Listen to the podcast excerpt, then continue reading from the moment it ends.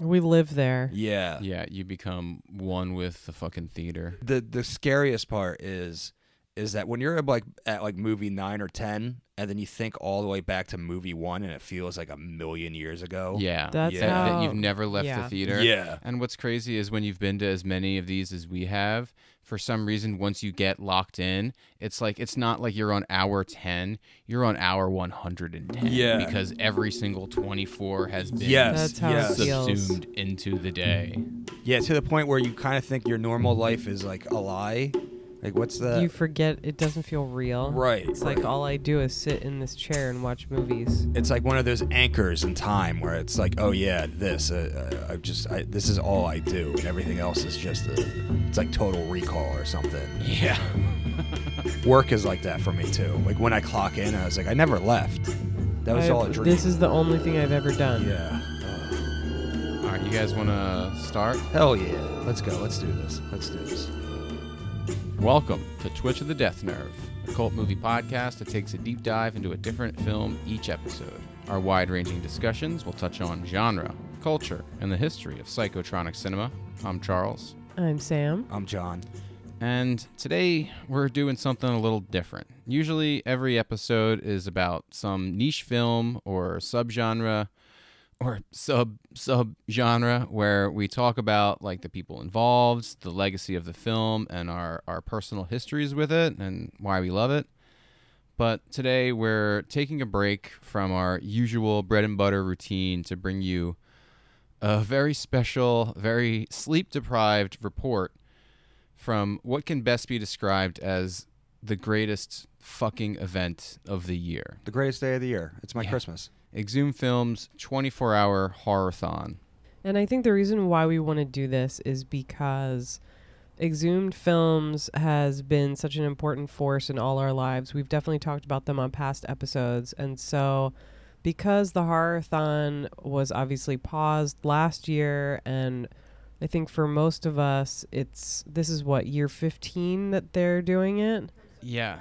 So two years ago, they called it the last Horrorthon because the venue it was in was closing, and we'll talk about that more later. But to have that sort of final farewell Horrorthon and then have it miss a year because of quarantine, having it come back, I think it feels like we needed to do a love letter to it and to just this idea of film curation in this really particular special way that I think has shaped our community so much. Yeah, absolutely. Yeah, this is 100% our love letter, our ode to exhumed films and to the people who don't just keep us sane, but keep our scene alive. And I guess before we talk about the big hits and surprises from this year's 24 hour horrorthon, which we literally just got back from a few hours ago. Yeah, we're tired and cranky. Yeah. If so, if we sound like a bunch of deranged veterinarians who got uh, lost in the sauce a little bit, that's Because we are. we are we Yeah. are crazed veterinarians right now.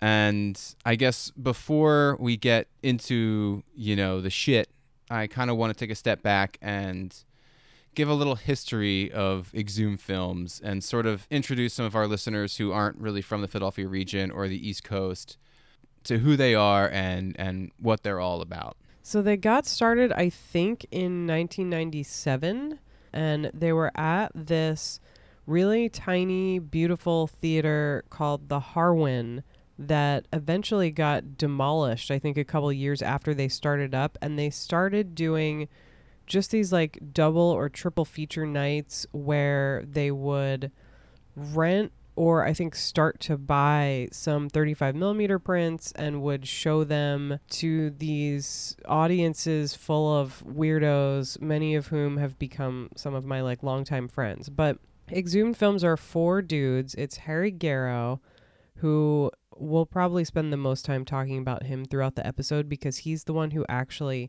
has the collection of prints and Yeah, he's got so many connections in like the film world, the film print world. yeah, like he and Quentin Tarantino trade prints. Yeah, I remember there was like one year during an X Fest where they do an exploitation marathon where like they made a joke or someone might have made a joke in like passing, maybe not to like the crowd, but just like I overheard a conversation saying that there's like this thing in like the film print scene world where it's like who can get Tarantino to fucking let them borrow one of his like secret prized possessions. And I think the one they got for him that year was one called Redneck Miller, just like some crazy exploitation movie, and like, and that's just a whole nother world that I'm not part of, and that's like something that I, I almost don't want to know how the sausage is made. You Yeah. know, like I I, yeah. I don't want to know what prints are circulating around.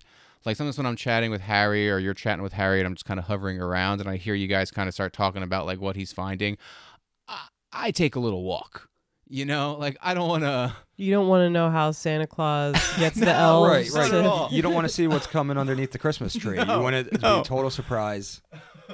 Yeah, and I do think something I'm sure we'll talk about more throughout this episode is I feel like there are two types of cult movie fans to a degree. One are people who don't really think too much about the format, they just want to see the movies, which is totally fine. Yeah, gosh. And then I think there are people like us and like a lot of the people who grew up with exhumed films who recognized early on that 35 millimeter is often the best way or maybe the most interesting way to see a lot of these films, especially these old archival prints. Like Harry has some old prints that are turning red and starting to disintegrate and like maybe it's not going to look the way it will look if you watch the restored Blu-ray but it's an experience. It's like you're getting to see this print that nobody might ever be able to watch again. Yeah, yeah. Uh, who who who else? Because I, I don't really know them personally. I know you've been going much longer than we have. John, you've been going longer than I have, but you,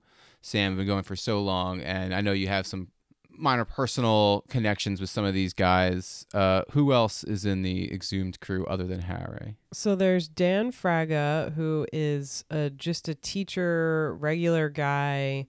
He's kind of like the face of exhumed. He's the one that yeah, comes he out. and Joseph Gervasi are the ones who would always come and do the introductions. And Dan, being a school teacher, is known for talking way longer than anyone needs to, but for giving this list of really helpful specific rules like no talking, this isn't Mystery Science 3000, we don't want to hear your commentary, be a fucking human and pick up your trash, Yeah. things like that. My, my favorite of the rules that they give every year is like, if you go and you see a trash can and the trash can is full, do don't not put your trash, on top. what are like, and, and honestly, like, Don't be a savage. Sometimes when we're you know just watching movies and like hour 18 comes along, we lose our entire grip on reality and just how Okay. to function as a person. Definitely person. some of the people who go to these events don't have a grip on reality to begin with. Yeah. God bless them. Yeah. Yes. so I think it's helpful to have somebody like Dan who he's he's almost like the camp counselor. He just he wants everybody to have Mhm. fun but also like behave yourselves. And Joseph Gervasi is somebody who's done a lot with like when I first met all of them, he had this amazing VHS bootleg catalog, which is where I found out about so many of these movies. Yeah, I, I know, John. When we first started going, um, there were times where we would go to like some random double feature, and like I like how there are some of the early double features they did. Truly random. Truly random, Yeah, you know. They yeah. weren't they weren't curating. They weren't like they didn't really have the minds of like, okay, that we need to put this with this. It was just like, yo, we have a fucking print of this Godzilla movie, and we also have this Lucio Fulci movie. Yeah. So it's like fucking I re- strap in. My you know? my favorite crazy triple feature was Dracula versus Frankenstein, Godzilla versus Monster Zero, and Grave of the Vampire. Yeah. Like totally. Ra- and actually, Yeah. I prefer it like that. I like Yeah. that like fruit salad of randomness. what I was gonna say was that some of the times that we went early on to those wacko marathon or those wacko double triple features,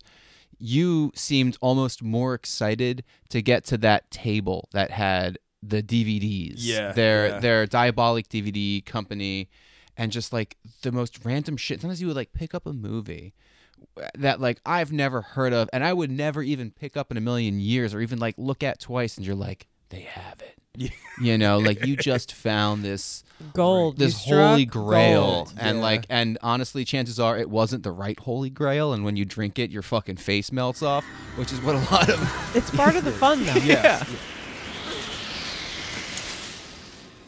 He chose poorly. But oh, also speaking of uh, Diabolik, we can't forget to mention the fourth member who is uh, Jesse Nelson, and Jesse and Joseph pretty early on in the years of the horror-thons, not just like the exhumed screenings in general. They started a company called Diabolik DVD, which anytime you buy a cult movie, you should be buying it from them.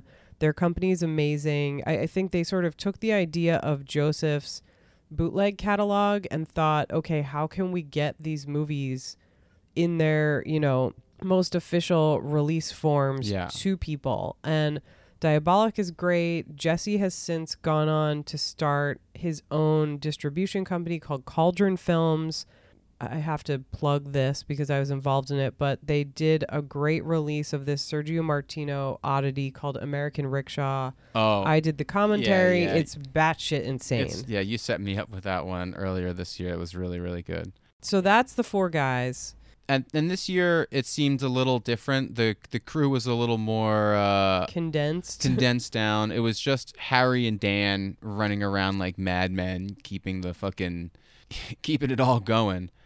And I gotta say, you said earlier, John, that that this is Christmas, and you're right. This is a holy day for us. This 24, and it is Christmas. It's it's the Super Bowl. It is whatever it is that is the most sacrosanct day you can possibly imagine. That's what this is. And- Everything's magic. Like like even just getting the hint sheet, even before anything plays, just looking at that hint sheet, they yeah they give you that list of hints and you're just and like, what could this be? Where are we going to go? and I know every year like we talk about what they haven't played in the past, what they can possibly play, and the moment that hint sheet comes up, and they give you this little ballot where you can write in what you Your think the movie is, your guess, and the moment that that ballot comes into our hands, I just see like a brain white go down. Yeah, And and, suddenly- everybody forgets the name of every movie they've ever You seen. don't, you don't know what your fucking first name is. You don't know what street you're born on. Like, thank God there's no security questions you need to answer in order to fill out this sheet because we would be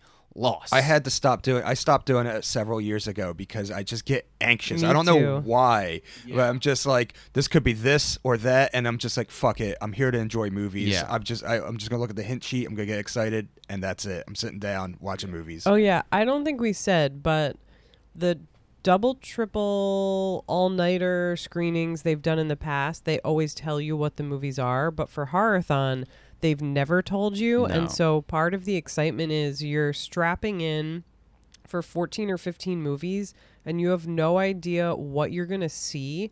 The only sort of exception to that rule is if you've gone to a bunch of them and we'll talk about this when we go through the actual lineup you you can get a sense of what kinds of movies harry's going to show and they're also very careful not to repeat screenings so you know 10 horrorthons in you know exactly what they're not going to show but it's still Yeah. like that there's still thousands of movies to pick from My favorite is like you know what subgenre it's going to be because of the hint. So everybody's kind of like wondering what it is.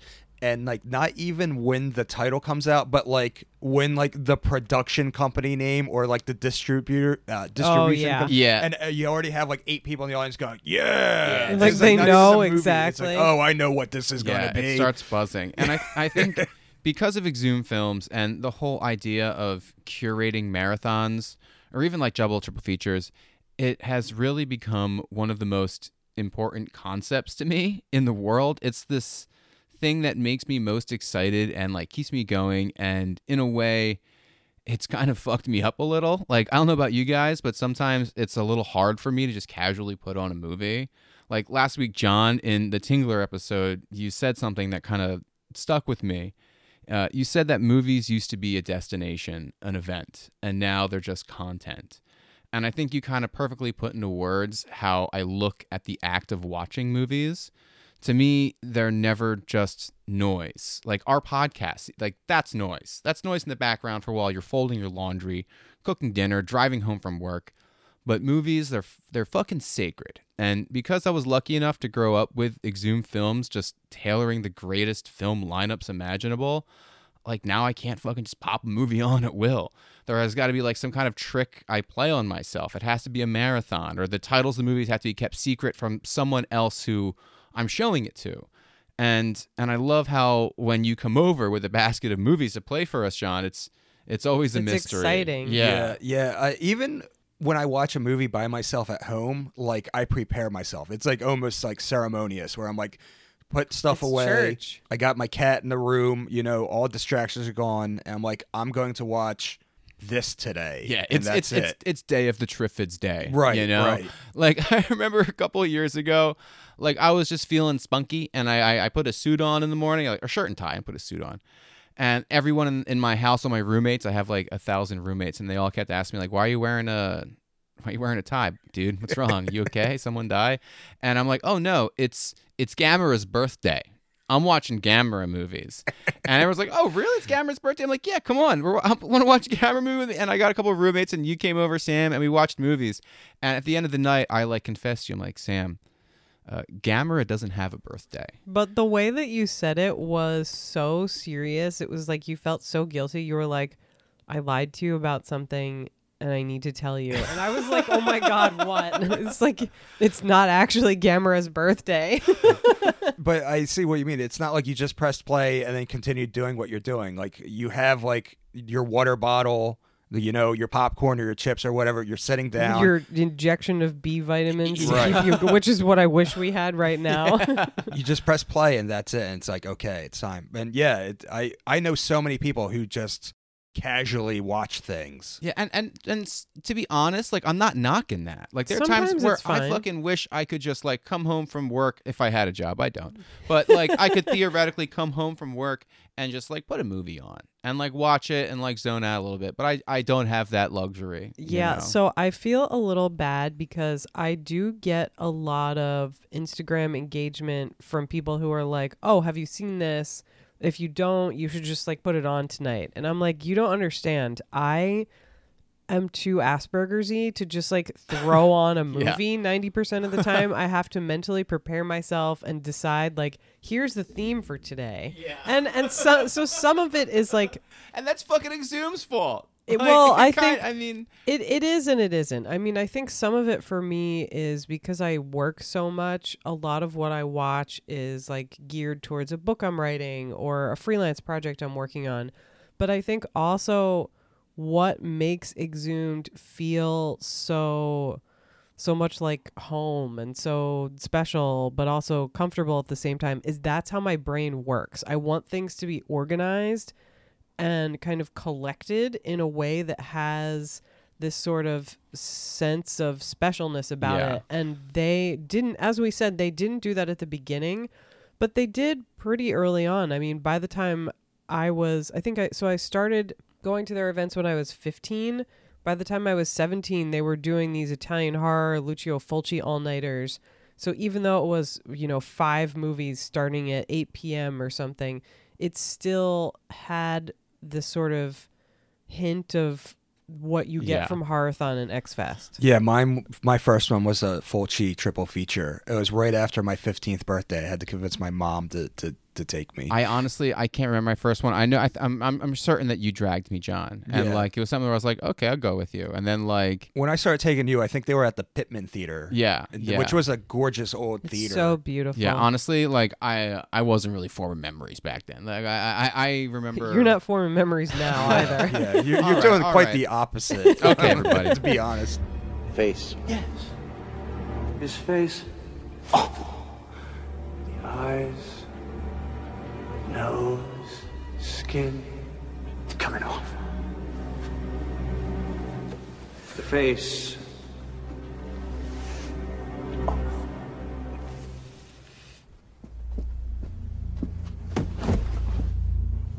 No more drugs for that man.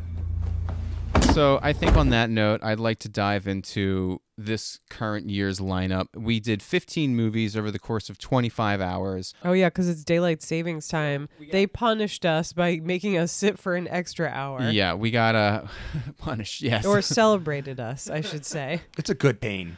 It is. So, movie one was an undisputed horror classic that somehow Exhumed Films has never previously shown. And this is one that I've guessed in previous years. And even earlier this year, I said, I forget to one of you guys, I said that I got a feeling that we're going to get a heavy hitter. I think we're going to get The Exorcist or The Shining this year. We're going to get hit with some like serious balls out horror movie, like a scary horror movie. And then when the hint sheet came up, I'm my eyes glazed over and I, I think I wrote in like the you blob. forgot your name. Yeah. Yeah. we well, so that was my fault. I suggested the Blob because the Colonial Theater, which is where it was tonight in Phoenixville, which is like an hour away from Philadelphia, is the theater where parts of the original Blob film were shot. And so in my head, it was like a classic horror heavy hitter, and they do at least one fan favorite mainstream horror movie every horrorthon. yeah. And I sort of thought like, okay, we're in the Blob theater. It's got to be the Blob. Yeah, in the earlier days they threw a lot more at you, and now they just kind of sprinkle them in. Yeah. you know they're they're more of like special treats, but you're really there to go psychonautically digging. Which is what we want. So this year, yeah, it was The Exorcist, which was just a perfect opening film. Truly. It's one that has always terrified me growing up. I know we, we mentioned it in the past that it's just it's it's a t- it's a terrifying and grueling film, and we watched it earlier this year, Sam, at the the Mahoning No, Drive-In. last year. We Last watched year. it Oh, okay. last year right before Halloween, I think. I think so. Yeah, it was The Exorcist and Poltergeist, on a triple or a double bill, and I remember it was the first time that I had ever seen The Exorcist and didn't get scared. And I remember thinking like, "Oh shit, did I grow out of The Exorcist?" And I realized watching it in theaters this time, when like I felt the chills start about like a like a third of the way and maybe a halfway through, I I started getting chills and I realized that it's the fucking it's the sound design in that film that's hair raising. That's just like it it just fucks you up. And I you don't really get that at the drive-in when you're listening on your car stereo and it's going over the radio. Right. So there was that element missing. Love the drive-in, but Well, the I Exorcist, think also if something has very specific lighting and sound requirements, you just need to do it in a you- dark yeah, you need a beautiful print. Which this one was the version you've never seen before, which is kind of the version that we've all fucking seen a yeah, million the, times the now. very first time I saw it, I was 14. It was played in theaters that like I, the October of my freshman year in high school, and I was like, I've never seen The Exorcist. yeah, my Fuck sister yeah. took me. Yeah, I was so excited. I loved it. Yeah, and this I, I I know early on in the movie, everyone in the audience was still kind of like laughing and a little jittery. You could hear some like spots of conversation here or there. Like no one had kind of like fully settled into the fact that we weren't sitting in our own homes, that we were now strapped in. Like it takes a little bit for it to really sink in. And about halfway through, when Father Karras first shows up to see Regan, everyone shut the fuck up. Like that nervous laughter died down, and you could sense that there was a shift. I think it even started to die down in the scenes where she has to go in for medical oh, testing Oh, and yeah. she's just in agonizing pain, which are so powerful. And I think that might be why The Exorcist works on a serious level where so many other, like, you know, satanic horror or possession horror movies fail, is because it spends a lot of time building the human relationships and like these people aren't religious they have this really sweet connection but it's presented in such a straightforward way it's not like overly saccharine it's you know chris works she loves her daughter she gives her a really privileged upbringing and then out of nowhere things go wrong Yeah, yeah, it's it's horrifying. It it it really really gets to me every time I watch it. And It has this dark, ominous tone from the get go. Like the beginning scenes in Iraq is already. like, Yeah. you have this feeling of like ancient evil just like beneath the surface. it's just humming. It's Yeah. just buzzing there. Yeah. And what's really funny is uh not sure how true this is, but you know how you always hear the stories of people running out of the theater during The Exorcist? My mom was one of them. My dad always told me when they first started dating, he was like really psyched to see this new movie, The Exorcist. And he's like, Yeah, I got like 30 minutes into it. And of course, we had to fucking leave because of your mother. But, but, uh, those hospital scenes are actually the Harrowing. scenes where people walked out. That though not like the head spinning and stuff like that, but the the arteriogram when the blood spurts. and a It's lot of the, the nervous laughter when I could tell that like people were getting scared early on was when some of the doctors were saying things about psychiatry like oh no I don't think we should do this oh no it's just nerves and I can tell like oh we'll give and then when they were suggesting giving Regan Ritalin and like you can hear nervous laughter because that's just a thing that so many people went through Oh, like yeah. so many people have had to go to the hospital or to see doctors for like mental health reasons and this movie or visited somebody Yeah. who had like surgery. and was- this movie just kind of preys on that a little bit. and on how I think dismissive medical science can be around some of these mental health issues. All right, Johnny. It sounds like your pizza rolls are here. Mm. Oh hell yeah! Yum, yum. It's time for a tasty and refreshing snack. But to go back to what you were going on about the sound design, this is one of the reasons I love him. I know it makes him sound like an OCD like nutcase, which he was. He but was. He still is. when it premiered, like in different cities, he would tell projectionists, "This is the volume this movie plays. This is how you know every detail," and he would drive from theater to theater and just burst. Which is so crazy. he and burst into movie theaters and see if they w- did not have the settings correctly. That was it. They they couldn't play The Exorcist anymore. Yeah, it's it's like who was the band with the red M and M's or something? Oh, like, I uh, know. Guns and Roses or something. I, f- I forget who it was. Not Guns and Roses, but and like the reason they did that was if you couldn't get 800 green M&Ms correctly, you couldn't get the weight specifics of their stage correctly, and Yeah. therefore something bad was going to happen. Yeah. Try M&M's chocolate candies with peanuts or plain. Remember, M&M's milk chocolate melts in your mouth, not in your so hand. I think that The Exorcist was just the fucking the perfect opener to set the tone for the day here because it it, said like, hey, I think we all just got done having a rough couple years. There's a lot of death and you know, and we're all here to have a good time, but But these movies can also be actually scary and they're not just something to laugh at. This is yeah. the fucking horror-thon, and you're gonna get scared. And I think that throughout the day, The Exorcist was such a tone setter that some of the later movies, like number six, which we'll get to, And number nine. really were scarier than they would have been otherwise because of like It set the tone. yes, the daily legacy of The Exorcist was burned in our heads. And just to see a classic horror movie in a classic the I mean like the colonial that main room, the balcony. So beautiful. Oh. Yeah, and for context, the venue that it was previously in, so they've gone through since they started, they've gone through a couple of venues. It's difficult for them to find a theater who can accommodate their size needs and, you know, Harry wanting to show very specific prints and wanting control over that process and mostly Horrorthon was at this place called the International House, which closed down and I think is sadly going to be Mm-hmm. bulldozed and turned into luxury apartments or some bullshit. That- and that's the that's the fate of just about every single movie theater in the country right now. But to be fair, the International House was not actually a movie theater. It was, you can find international houses around the country. They're basically buildings that are meant to house foreign students. And this one had a grant from the University of Pennsylvania. And so it's like this massive building that sort of looks like a high rise apartment building that has all of these different cultural spaces within it. And because of all of that, there is or there was a big theater space in there where they could do live music and lectures. And so it wasn't really a full size movie theater and it had the world's most uncomfortable seats, which I, I kept thinking yesterday or today or what, you know, time no longer exists, how grateful I was to be able to sit in actual movie theater seats. I but honestly, I feel like if you're listening to this episode uh, and you didn't get to go to this event, I think you should.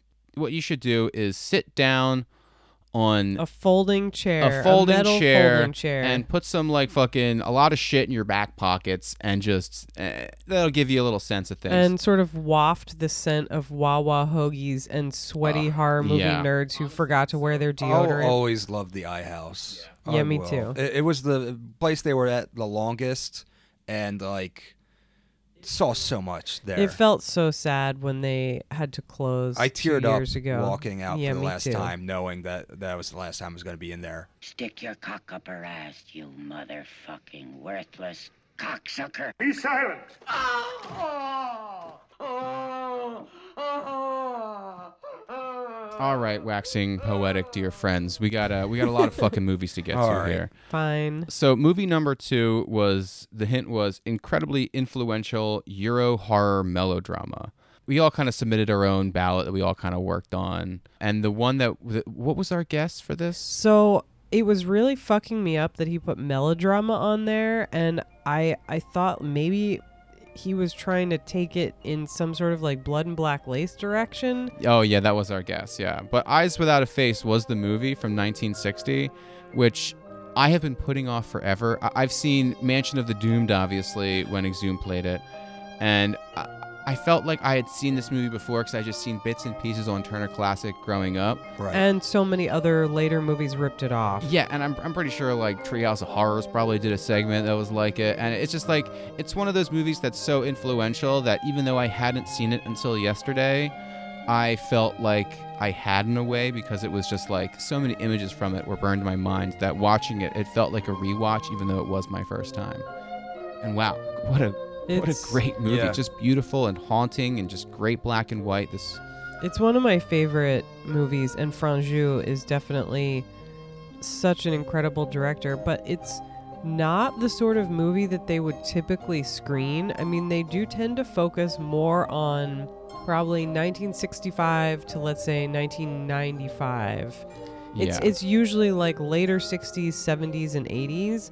And so this sort of felt like a treat year where we're where we're getting more kind of classic horror and to me, I think I've talked about this on a past episode, but 1960 is such an important pivotal year because you've got, you know, uh, Bava's Black Sunday and Psycho and all these movies that really changed how horror movies were made and how mainstream audiences thought about them.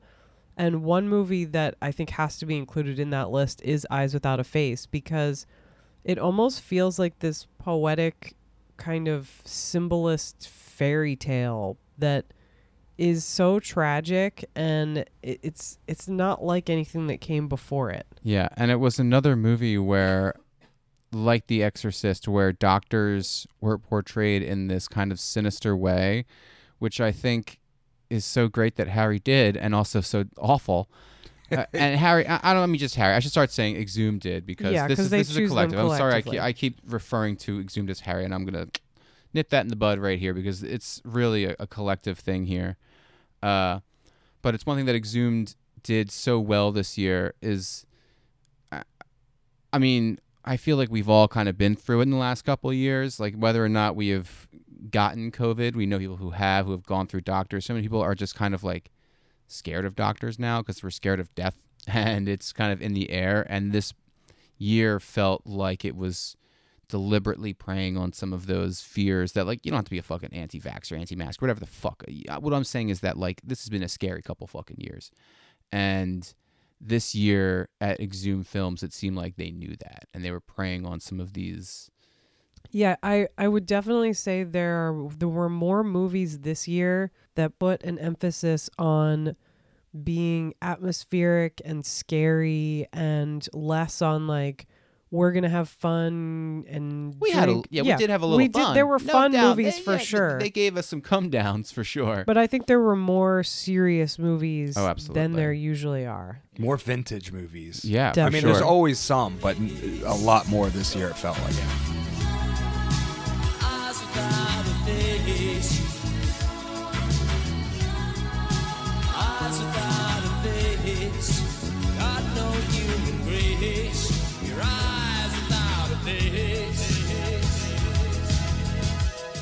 our first come down movie after eyes without a face the clue was I was so happy about this. Oh yeah, the clue is giant monster movie we screened once a number of years ago, but it was for a small crowd and under a different title. So it's kind of like we never showed it at all. And so since we've been to so many of these and usually they always have a Godzilla slot is what it is. yeah, it's not it's always a a, Go- or it- giant but monster. It's Yeah, almost monster. always a Godzilla movie. But, yeah, or Godzilla kaiju. adjacent. Yeah, it's a kaiju movie. It's some kind of fun Japanese flick Right. usually. And this year it was Terror of Mechagodzilla, which is the sequel to one of the greatest Godzilla Yeah. flicks, uh, Godzilla vs. Mechagodzilla. Yeah, I think a lot of people agree that that one is the best. Oh yeah, it's it's up there for sure in the pantheon of the Godzilla films. But this one is great, despite being. I think this is the last He- Heisei era. Sho- uh, sh- Sh- uh, or sorry, the last Showa era. Yeah. It's so good though. and uh, Ishiro Honda came back to do it, and it, it feels much more like his style. than- Yeah, it's goofball. yeah, yeah. What, like aliens taking over the planets and wild costumes. But you were just saying, and it brought me back. Evil doctors and scientists working on a on a girl, the cyborg Yeah. lady. First Yeah, I three didn't even pick up on that. Well, and this I think I, at least a lot of our, you know, mutual friends, I feel like there's this running joke both with Horathon and X Fest where you try to figure out what Harry's unintentional theme is because a lot of the time there's a connection that I don't think he intends at all from movie to movie. And so this is sort of the thread at the beginning of this particular Horathon is young women and awful doctors. You know what was really funny? I had seen this at the Alamo just before Godzilla vs. Kong, and they played the Japanese version with subtitles, and it was like uncut, so it had the boobs. Like when the There's boobies in this? yeah, when the girl's getting turned into a cyborg, you see her topless, and the gunplay is a lot more violent. Like you actually see the people get blasted; it doesn't cut away. Ooh. Like the the one dude, like he gets shot like by eight dudes, execution style, but they cut it. So Yeah, we have to watch the Japanese version. so for exhumed films where you have like a million people dressed in black and metal and horror movie t-shirts, we got the friendly cut like kids version. When I saw at the Alamo surrounded by children, we had the subtitled booby gun bloody can't gunfire. fucking read. Kids ain't reading. and it was so first of all, I was really excited because I was in a room full of like 10 kids who are seeing their first pair of tits. I was like, fuck yeah. I'm like, I'm at this event And for maybe these kids. some of them were seeing their first Godzilla movie, Yes, that, that which too. is a perfect pairing. I, I Truly. remember we were excited to watch it, and then I realized because I saw the Janus film, so I was like, "Oh, this is the the one Criterion put Yeah. out, so it's gonna be subtitled." And all these kids were like, "What? like, I just want to watch monster smash things." That's awesome. And so this was one that uh, I have seen not that many times because the first time I saw it when I was a kid, I was like, ah, that one's not the best. And there's so many of these movies that I just never really revisited it that much. it and- was great. Yeah, I mean, about halfway through, I kept thinking to myself, like, oh, yeah, this one's not the best. And then in like the final 30 minutes, they just, they just abandon the plot.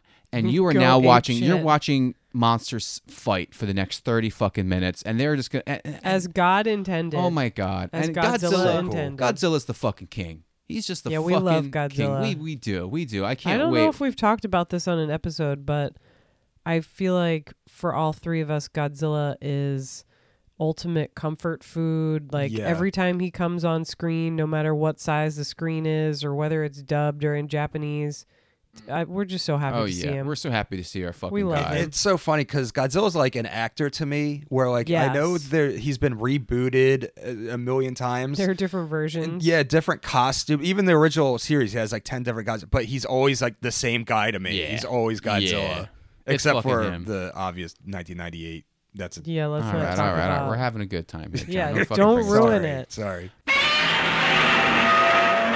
Okay, and so after Godzilla, uh, we got movie number four, which was an underseen psychosexual thriller recently remade by a divisive horror filmmaker. And I think this was the one that most people in the audience correctly guessed. We correctly guessed this one on our our ballot. I've never even heard of it before they played. Yeah. People were just kind of buzzing about it around us, so I was like, "Oh, okay, that's what it is." Oh no, I I knew what it was. Yeah, you knew when you read. I, so I had never seen it, but I knew that it existed.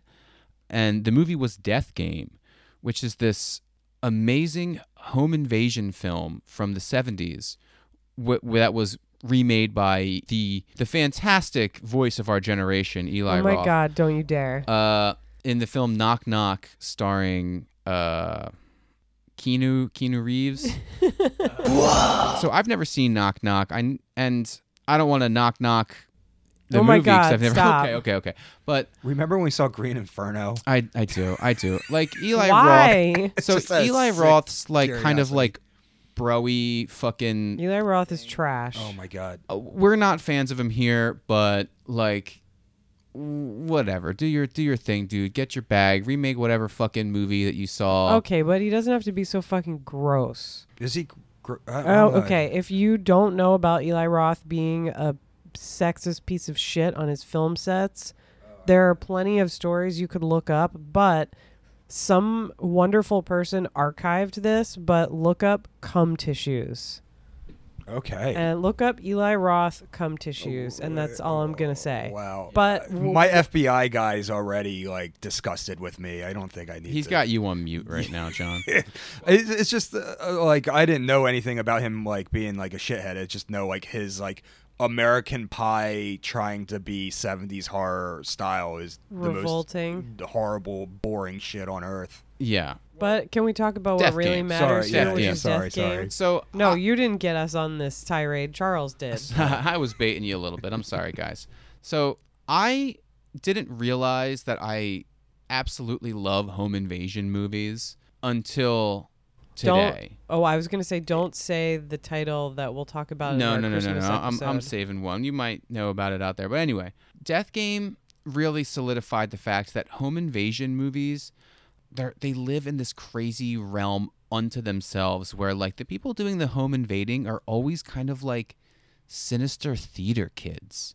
They're almost kind of like the characters in Children Shouldn't Play with Dead Things almost, where they're like they're doing some little game and they're taking things as far as they can and just ratcheting things up. And like the movies always kind of eventually abandon all logic when things just get so insane. And Death Game is one of those ones where like once like things start slipping apart, the movie just becomes this grand guignol of filth, just this carnivalesque display that you are now locked into. It kind of not a lot, but a little bit reminded me of Singapore Sling.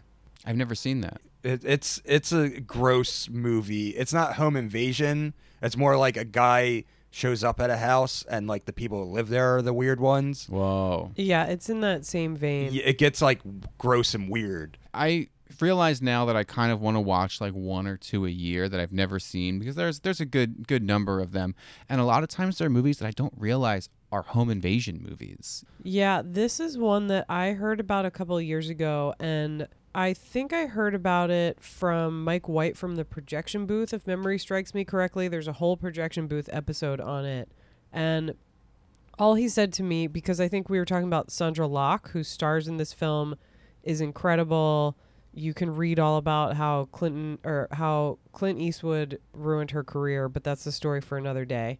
Uh, she is an amazing force of nature, and so all I knew about this movie was batshit insane Sondra Locke home invasion style movie, and I was so close. So I, I've it's one of those movies that I heard was insane enough that I should save it for kind of a special occasion, and I was gonna make us watch it for Halloween because a couple weeks ago there was a day where John picked a bunch of movies we watched. There was another day where I picked a few, and this was so close to being on my list. Mm. But I'm so glad I waited Yeah. because this was the best way to see it for the first time. And you would have had two because there was another one on your list that we ended up seeing. Yeah. That always so that always kind of happens where like during October we want to watch horror movies. We're getting in the spirit, we're getting in the vibe, but also the 24-hour film marathon is looming. Yeah. So we're like, oh, I, How I- can we avoid things that Harry Ye- might show? Yeah.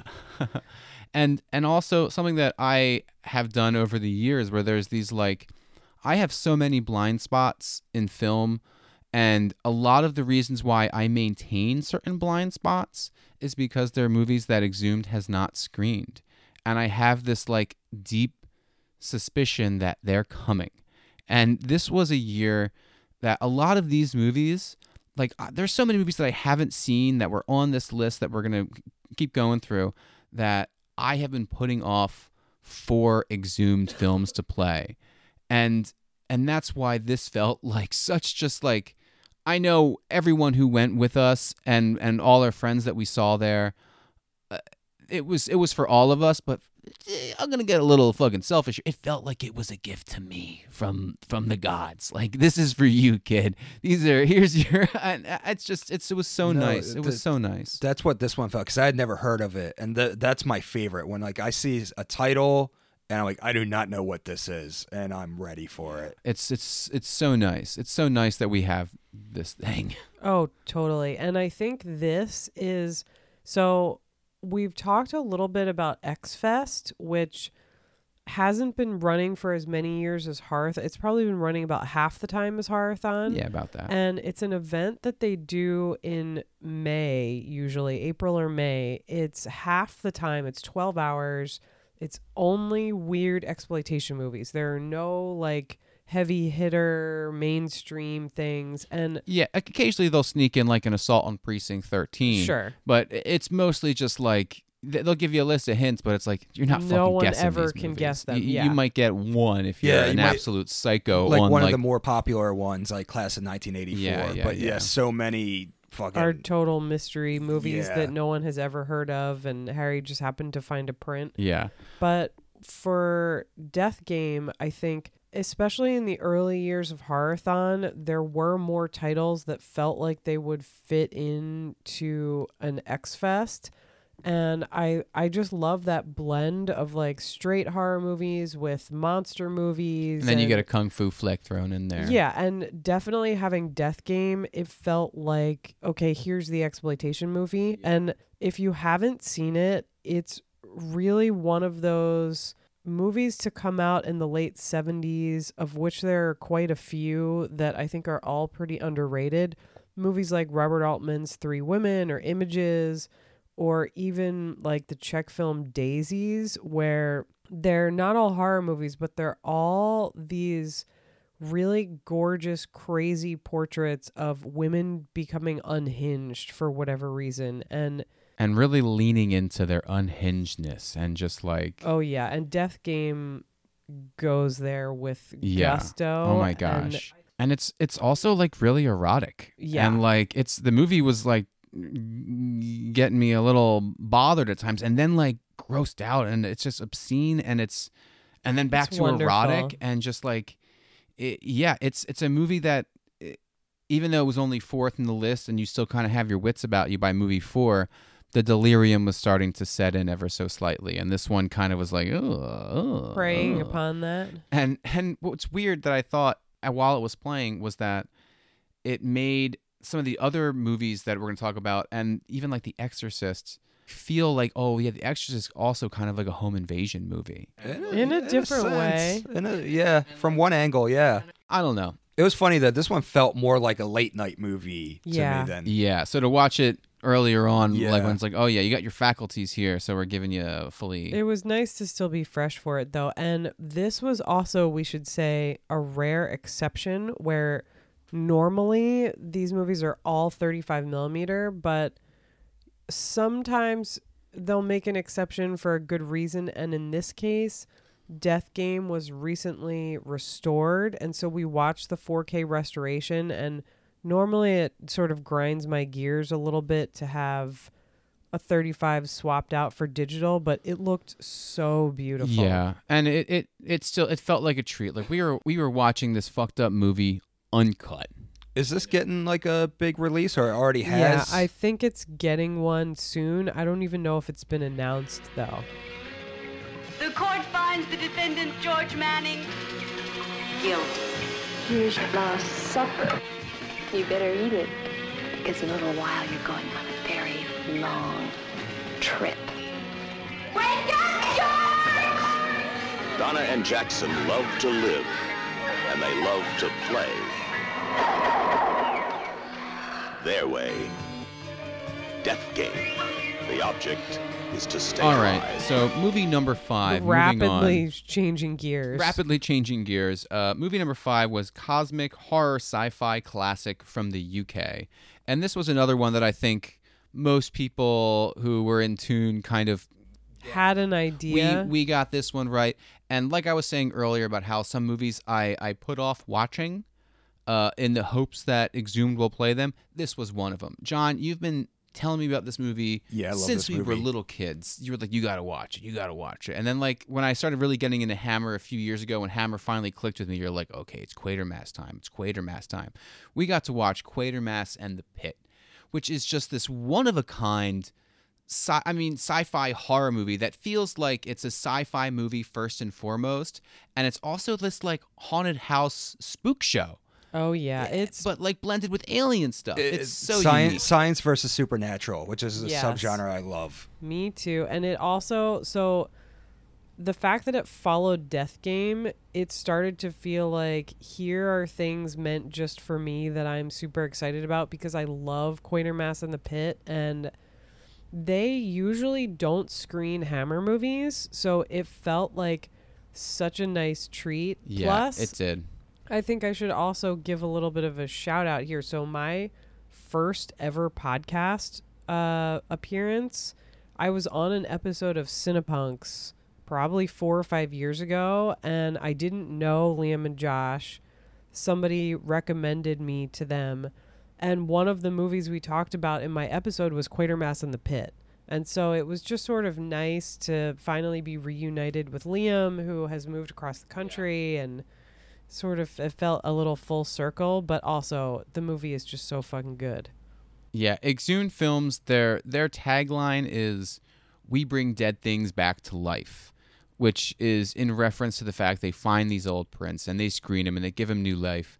But this year's 24, it almost felt like it had another meaning and I don't want to say that going to this felt like we were returning to normal because that's the dumbest fucking expression in the world. We're never fucking returning to normal, thank God. Things will always be fucking different now, if you know what I'm saying.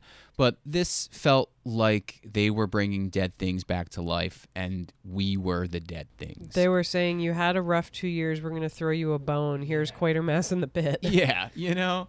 And honestly, it felt like it fucking just gave me life. It gave me hope. Not just Quatermass of the Pit, but just this whole whole day really did was You know what this kind of feels like? what's that? So I am not a sports person, which I know will come to uh, as a shock to all of our listeners. but you know, if you've ever watched cable, you can't help but like flip through when ESPN has this sort of like post Super Oh, yeah. Bowl like uh where it's just like sports center dudes talking. That's what it feels like we're doing right now. Yeah. We're just Uh, looks like uh, Dan Fraga had a rough year, folks, uh, but he really turned things around uh, at around uh, 8 p.m. when uh, Quatermass in the Pit. Well, while we're on it, you notice how gorgeous this print looked? Oh it my was God, stunning. yes. I, it almost looked like it was a new print Right. that got newly struck. It was phenomenal looking. Yeah, and f- my secret favorite, I think, in all the horrorthons, for whatever reason, tends to be these sci-fi horror movies because there are a whole. I mean, I, I I've seen Quatermass and the Pit a bunch of times, and I love it, but there are so many movies like this they've shown that I had never seen before, like uh Deadly Spawn when they showed oh, I had never seen Xtro when they showed I had never seen The Hidden without without warning. And so having one of those sci-fi horrors this year have it be one of my favorites but also one I've never seen on 35 and Yeah. one that I haven't watched in probably 5 years. It was just like, "Ugh, it's perfect." It's so cool. What Thank an you, Santa. plot this movie has, and it's just insane. Like it just goes crazier and crazier and crazier. And I love how like they'll like have a bunch of like scientists just saying mumbo jumbo a little bit, and then they'll just like cut to this like muddy puddle, you know, Yeah. and With someone's scraping cicada mud demons. away. Yeah, Ah. cicada demon Martians that like control your mind or bug your mind Well, out. well like- there there are ancestors too. Oh yeah, they like seeded the planet. Oh my god, it's Oh yeah, there's all this shit about so once the late 60s hit, there are all these Hammer movies that are secretly about the evils of imperialism and colonialism like uh the zombie movie uh, Plague of the Zombies? Plague of the Zombies, Quatermass in the Pit, The Reptile. They all have these secret themes of like colonial colonialism is bad. Surprise, England. we did a wrong thing, Laurie. Hammer's trying to fix it. yeah. There- There's three Quatermass movies. They're based off of a BBC show. It felt like that. It, It, felt definitely like has a uh, like a thing. horror Doctor Who vibe. Oh, for sure. And Quatermass himself kind of felt like a Sherlock, Doctor Who kind of And- guy. And, and uh, over there, he's he's known as Doctor Who's grandfather. That's what they. and um, That is totally how he feels. all three of the Quatermass movies are great, but and the Pit is the is the best one.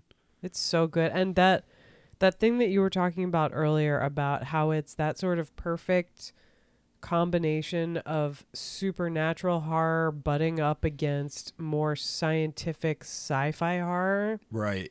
in done in the most bananas way. It's sort of like it's like, oh, you think this is magic, but no, it's just like crazy alien technology That we don't we- understand. yeah, we yeah, don't yeah, understand. that like X Files kind of things going on, and I like a lot of times. Uh, we, we've I've you know we've remarked on this in the past, but like British movies sometimes lull you into this false sense of security because they're kind of quaint. Yeah, Lots And- of tweed. A lot of lot of tweed, you know, a lot of like stuffy, stiff upper lips, and then like when things start kind of getting a little fucked up, a little weird, y- you're suddenly like, oh shit, You're in full psycho mode and yeah, Yeah, definitely. If you're skeptical of Hammer movies, I know we gave a lot of recommendations in our Frankenstein episode, but this is a really great one to check out that feels like a deeper cut because it doesn't have Peter Cushing or Christopher Lee and it it doesn't really have that same sort of historical setting and it, it's just such a different crazy Yeah. thing. yeah, very atypical for them. Quatermass, the scientist, who comes face to face with five million years of terror. Rooney, it's Barbara. She's the one. Get down here, quick. She can see into the pit and knows the terrifying truth. He can see into the pit, but he will not believe what he sees. They were coming. Who? What were? Them. Them. He saw the creatures.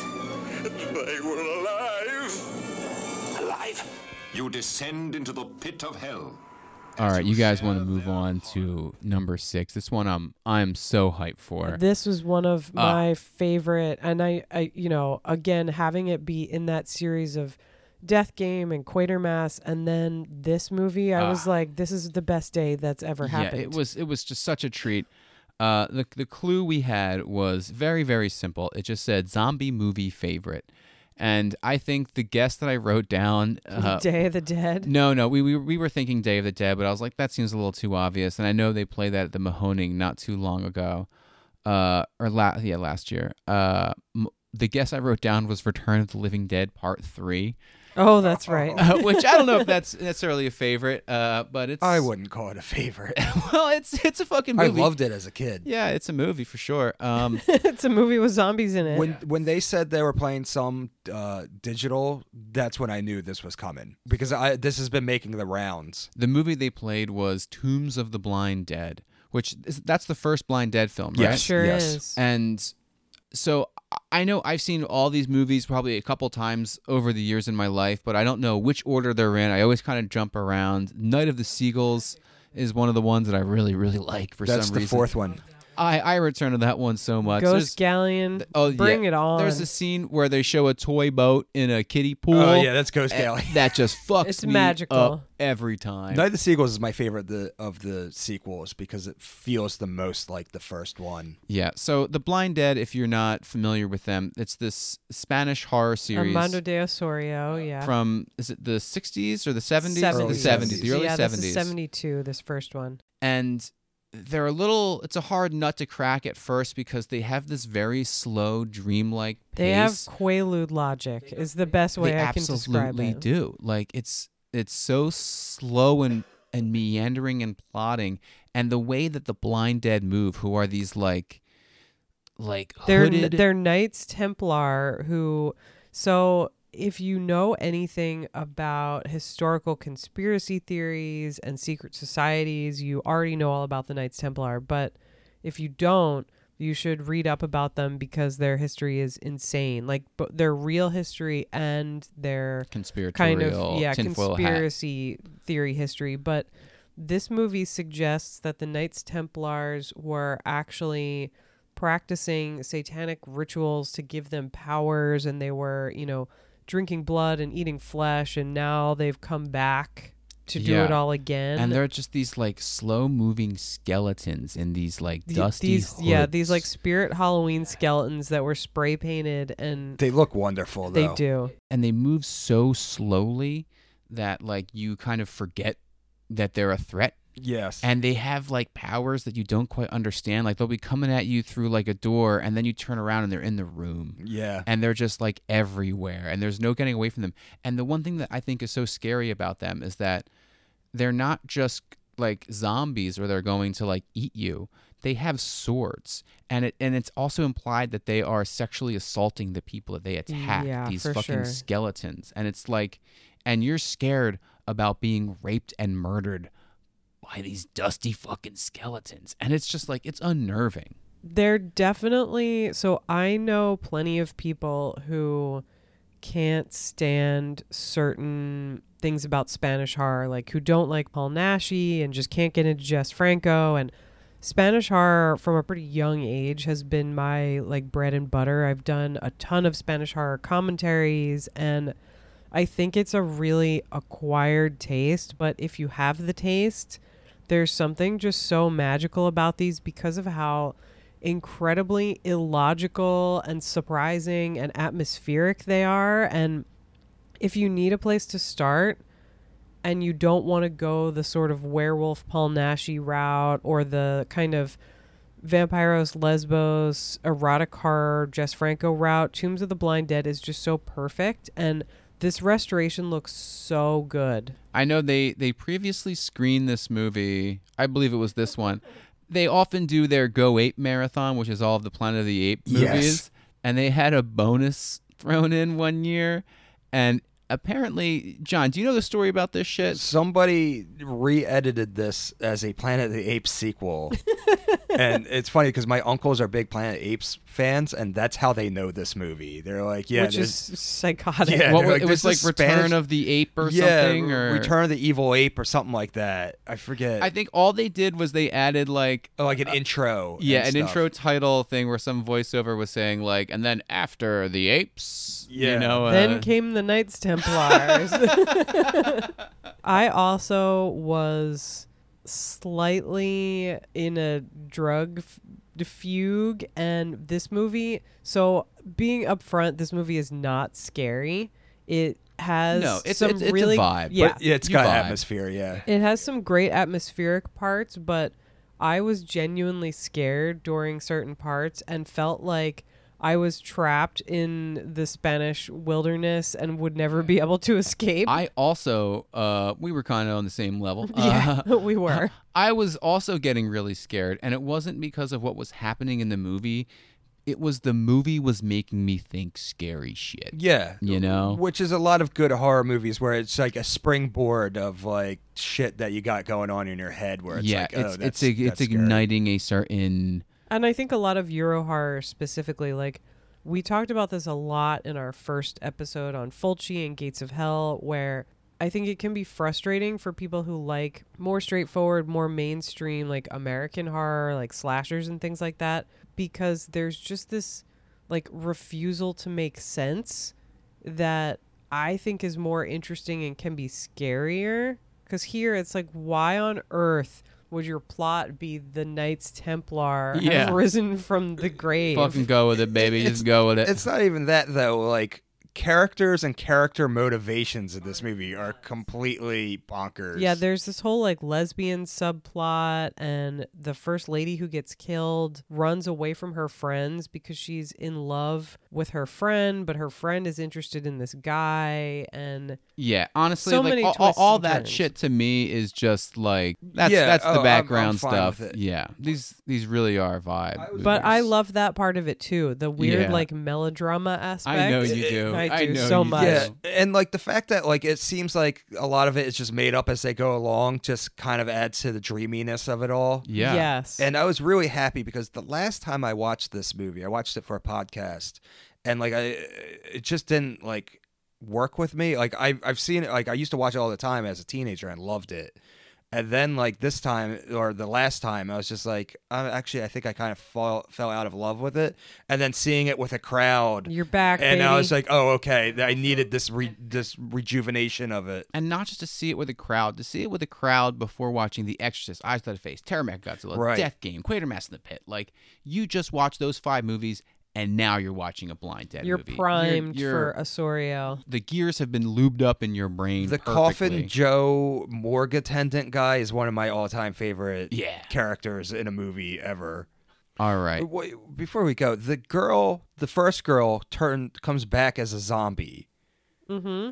but th- like that's not in the logic of the movie because they're just like There is vampire dudes. There's no logic. Yeah, to I know. movie. That's part of and it. then and then none of the people in the train at the end like come. I it was just It's it just shows they're just making it up, and like I'm grateful for it because that set piece with the red light and the It's stalking so corpse cool. is like fuck yeah, it's one of the best scenes in the movie. And it, it, it they do, I think, as a series, have some of these great, more historical set, atmospheric set pieces in castles and around tombs. But then they also have set pieces like those where it feels like a giallo or something. Yes. Like lots of gel lighting and I like how each sequel is like a reboot where like they change the origin story a bit to fit into like what we're gonna do this time.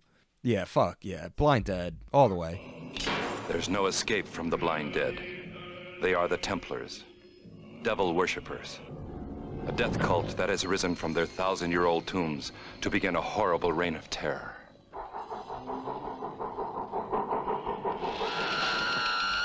Coming soon from your cemetery. All right. Uh, number seven. The uh, the clue that we got was old school, unofficial sequel to one of the original Hollywood horror blockbusters.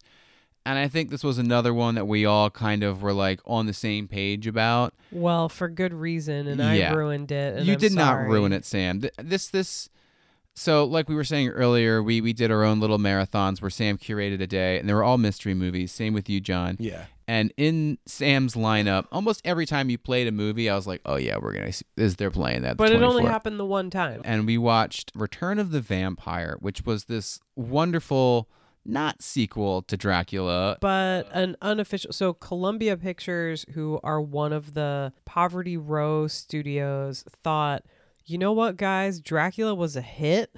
It's a decade later. It's 1943 world war ii is raging. Bela Lugosi needs like at least you know two thousand dollars in order to get his fucking morphine habit going for another six months or. stop making fun of bela lugosi. Poor I'm Bela. Lugosi. yeah have some respect I'm sorry. So I'm sorry. It worked out that you played it because I needed to go get something to eat at this point. like I was starving. It was movie number seven. you had only had popcorn for Yeah. like eight hours we were sitting in our seats two hours before the show starts because we're just like we're in our seats. We found our spot, and John's got this like extra large popcorn, and he's like by, by 11 He's, a.m he's halfway through it. He's got fucking like his face is glistening with butter. Listen, it was glistening with joy not with butter the theater is my church and popcorn is my communion. Yeah. You know, that's that's that's how I roll. But Return of the Vampire, it just it's so wonderful to me this idea of taking this beloved classic horror property and doing an unofficial sequel and making it crazier. Like Yeah. there's all this shit about his the vampire who's Armand Tesla, not not Dracula. He's a scientist and there's like a female Van Helsing character which never Who's also a scientist. She's yeah, a yeah. scientist too. And well, that's what I meant by Van Helsing character. Yeah.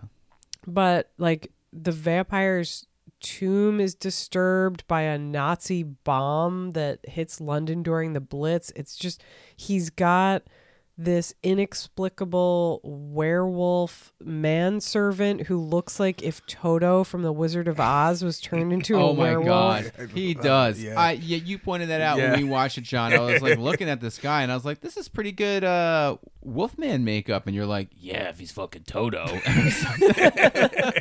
but it also kind of fits with the theme we were talking about earlier because the main sort of plot is these two scientists are working together. They encounter this vampire preying upon people.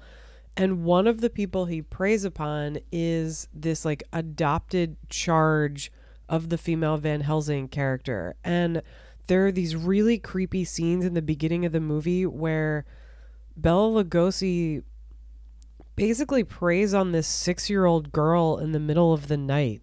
And so later in the movie, when she's supposed to be, I think she's probably supposed to be like 19 or 20, he comes back and kind of reignites that hypnotic vampiric hold he has on her. It's sort of another one of those movies where there's this like tormented young woman who's being watched over by these scientists who aren't necessarily helping her and it's Another science versus supernatural movie. oh yeah. Yeah, and honestly, fucking the way Bela Lugosi just fucking stares at people in these movies Yeah. and just does his fucking weird face staring thing. Like, and Like there are he's on a drug Like there are he's just times staring where, out. where it's not even filmed like face on, but you can see like his side profile looking at someone, He's and got you a great can tell that he is just locked in, and and it's he's he's a fucking force to be reckoned with. For I don't sure. mean this in a mean way, but the guy was weird looking, which made him like He's perfect. super intense looking. Yeah, just something strange and eerie about him. I think more so than a, a lot of the like bigger names back in the day, like your Lon Chaney's and stuff. Like Bela Lugosi looked fucking. Yeah, Lon Chaney made himself look Yeah, Right, any yeah. number of ways, but was pretty normal looking, sometimes very handsome in roles. The uh, one last thing I wanted to say about Return of the Vampire is it's one of the earliest movies to have gore effects. There's a scene at the very end of the movie that is meant to show you Lugosi's face rotting as you watch, and it's pretty primitive compared to, you know, most of the other movies that we watched today, but it's still just nice to see that in there. Yeah, even a- and that was like kind of like one of the closing things was like this like face melting, and because Yeah. the movie came out in 1943, like the war wasn't even over yet, and the war was like looms over the whole movie. Yeah. It's kind of intense. Like even like even though this was like a shitty, po- not shitty, but like a poverty row, low budget Dracula knockoff from Columbia Studios, it still like Yeah, there's this shit in the beginning of the movie. So there's this like long prequel sequence that I mentioned with the girl when she's just a child, but when the movie actually starts, one of the main plot points is they're rescuing a German scientist from a concentration camp. Like yeah. How many movies from then were contemporary? Like Frankenstein, Dracula, all of those movies were, you know, Older back in the day. yeah. Yeah. Not a lot. The person who did that the most was definitely like Val Lewton, the movies Yes. that that he made. You have no power over me. That was ended many years ago. I'm no longer your slave. Dr. Ainsley has cleansed me of all the evil that you forced upon me. I, you can't bring it back. You can't. I, I won't let you. I, I won't. You're a fool, Andreas, a complete, utter fool. Your fate is to be what you are, as mine is to be what I am, your master. Come here. Look at me, Andreas. Look at me. I'm tired, folks. Uh, we Yeah. we're, we're we're operating here Actually, on uh, yeah, but I feel like we're we're we're doing better than I thought. I thought we were gonna like take a break after each movie. All right. Have right. to well, lay down. So uh, another one, number eight. which is yeah. the greatest thing ever and Oh my i gosh. Feel yeah. like this was just for me Yeah, i this was the really only felt like a gift. john mentioned earlier that a lot of the time when the production company logo would come up people would know what it was and would start clapping i was the only person who clapped at the opening frames of this movie and when we were writing our guesses on the ballot i totally blanked but about an hour to an hour and a half before this came on, I knew exactly what it was. It was like I got a brain wave and was like, holy shit, I know what we're watching. The clue they gave us was sleazy, absolutely bonkers Italian horror ripoff, which honestly could be about a quintillion fucking movies. I was thinking it was going to be Beyond the Door, but then when The Exorcist played, I was like, they're not going to do two of these. I think th- that's also why I wasn't thinking Exorcist for the first movie was because we were thinking Exorcist knockoff yeah, later on. And the movie they played is Patrick still lives. One of the greatest things ever. I was shocked. Okay, so I've seen this before. I kind of wish this was my first. This time was my seeing it. first. Oh my god. Severin I've just seen put it it so out. many times. and I saw the one scene which uh, involves a poker and a uh, Mariangela Giordano And her- screaming and tr- she just lays there and Gets- increasingly spreads her legs and is like, "No, no, yeah, fire poker, her- don't her impale hol- me." Her holiest of holies gets skewered yeah, by you, a poker. you see full frontal pussy lips just yeah, flap it's it's not even just bush. No, you Yeah. see, no, act- no. it's an actual pussy shot. and I just assumed that was going to be cut. I it was assumed like they were something not from a going fucking to, Lars von Trier movie, you know? If or or some fucking from a Jamie Gillis fucking movie. And and I did I assumed like that's not going to be in here. Like it's going to be like edited down. And no, she just starts spreading her legs, and I'm like, oh my god, is the audience ready for this? You're quite a girl, Pussy. I'm strictly the outdoor type. Patrick Still Lives is is one that is very very hard to describe. So the reason why I had never seen it before is because I I saw the first Patrick in my early 20s and I didn't love it. It was one that I kind of heard about for a long time and I didn't really love it. It's like a half an hour too long. I think it's great. I I enjoy it, but it's a 90 minute movie spread out for two hours. It would have more punch if they condensed it. It's a little it's been so long since I've seen it that I can't really tell you why I didn't really vibe with it. I just kind of didn't.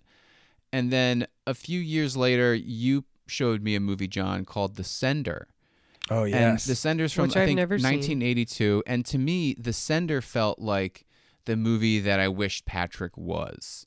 yeah, there's similarities, but yeah, yeah, I, I see where you're going. And then finally watching Patrick Still Lives, I realized like, oh shit, Patrick Still Lives is the movie The Sender wishes it was. Yeah, the the plot is so ins- so Patrick is this sort of sci-fi thriller about this guy named Patrick who's in a coma but starts manifesting these telekinetic powers while he's in the coma ward in a hospital, falls in love with his nurse and the way he expresses his love to her is by writing Oscar Wilde poetry on a typewriter and it's like kind of sweet and tragic in some ways, but he also becomes a fucking violent stalker like from his hospital bed. yeah, it's definitely a really unique movie. But the thing that makes this more insane is like Patrick feels like such a one off and such kind of an obscurity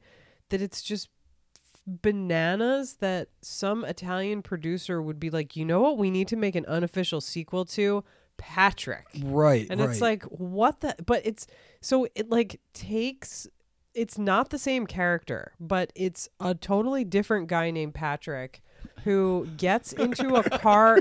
Patrick still lives. No, somebody like throws something outside so of the car. somebody driving past throws a bottle out of their car window that results in him getting into a car accident, going into a coma. It just so happens that his dad is a mad scientist, which brings us back to the whole mad science theme of the day. And then the plot is loosely like Agatha Christie's and then there were none where all these different people get anonymous letters inviting them on a vacation and they go to this castle which we'll talk more about in a second but basically the premise is to get them there make them think they're on vacation and then kill them one by one and it's so crazy because he doesn't bother trying to find out who actually threw the bottle Right. he just kills all of them Yeah. Yeah.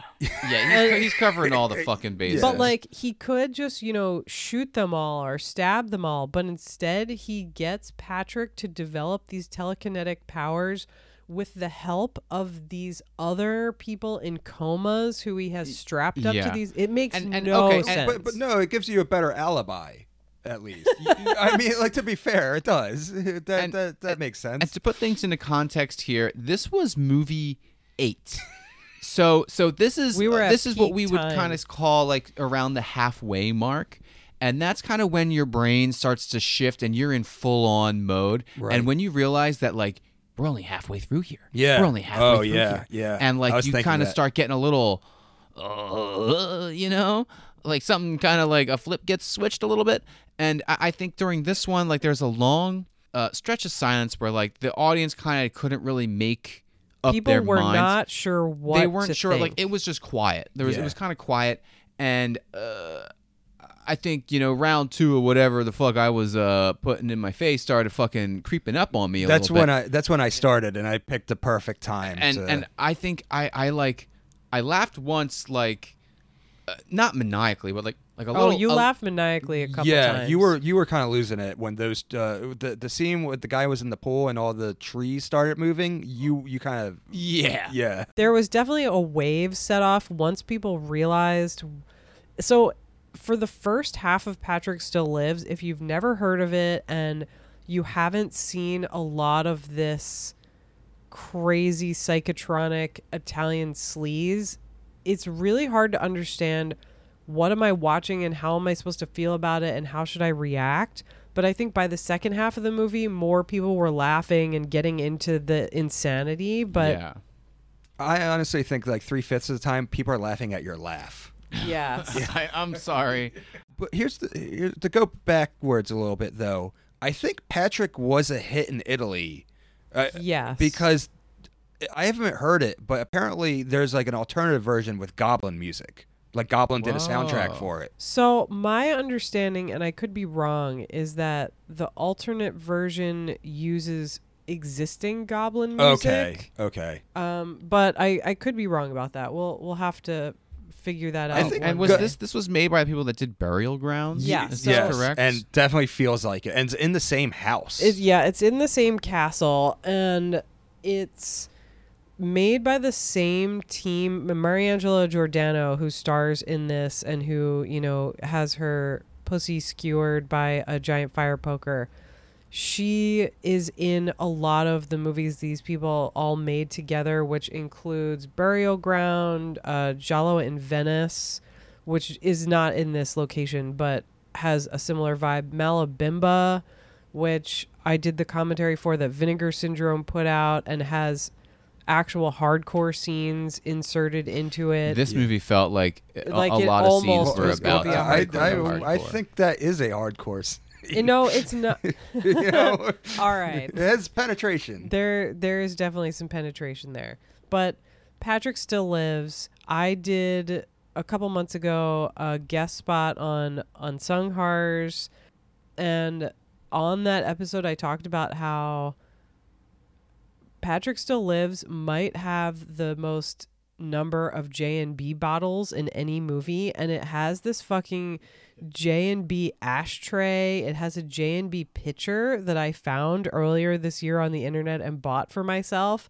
So I I don't know why, but I'm a Patrick Still Lives super fan. You're So- you're also a J and B uh, super fan too. that's true. But the fact that this came on halfway through and it was this gray 35 millimeter print with live subtitling of all things. Oh my goodness! So that was the real. That was such a treat. What they did was, I guess, um, the Exhumed Films had a copy of this, or or they had a 35 millimeter print of this that was just the Italian, Not subtitled. not Yeah. subtitled thing, and f- they fucking set up a goddamn little digital projector in in the front of the theater just to, connected to a laptop. just to project onto the screen subtitles Yes. that some hero put together. Ian, who is a longtime friend of Exhumed, sat there at the foot of the stage manually putting the subtitles in.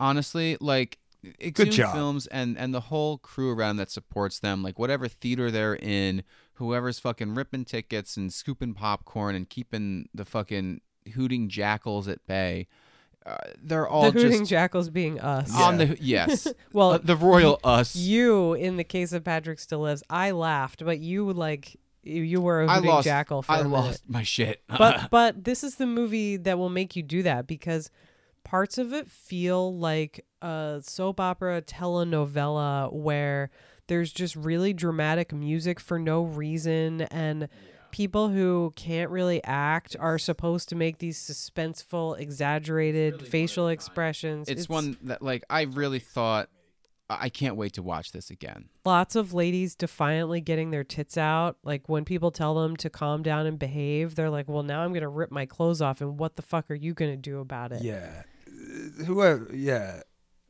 Yeah. I mean, like, I'm trying to f- figure it out without, like, implementing myself about, like, how, like, what type of person would make a movie like this. But I mean, it's- I just I'm talking about how I'm a super fan of this yeah, movie. So it's, I it's, but it's just like, it's perfect. This is your brain on drugs. Any questions?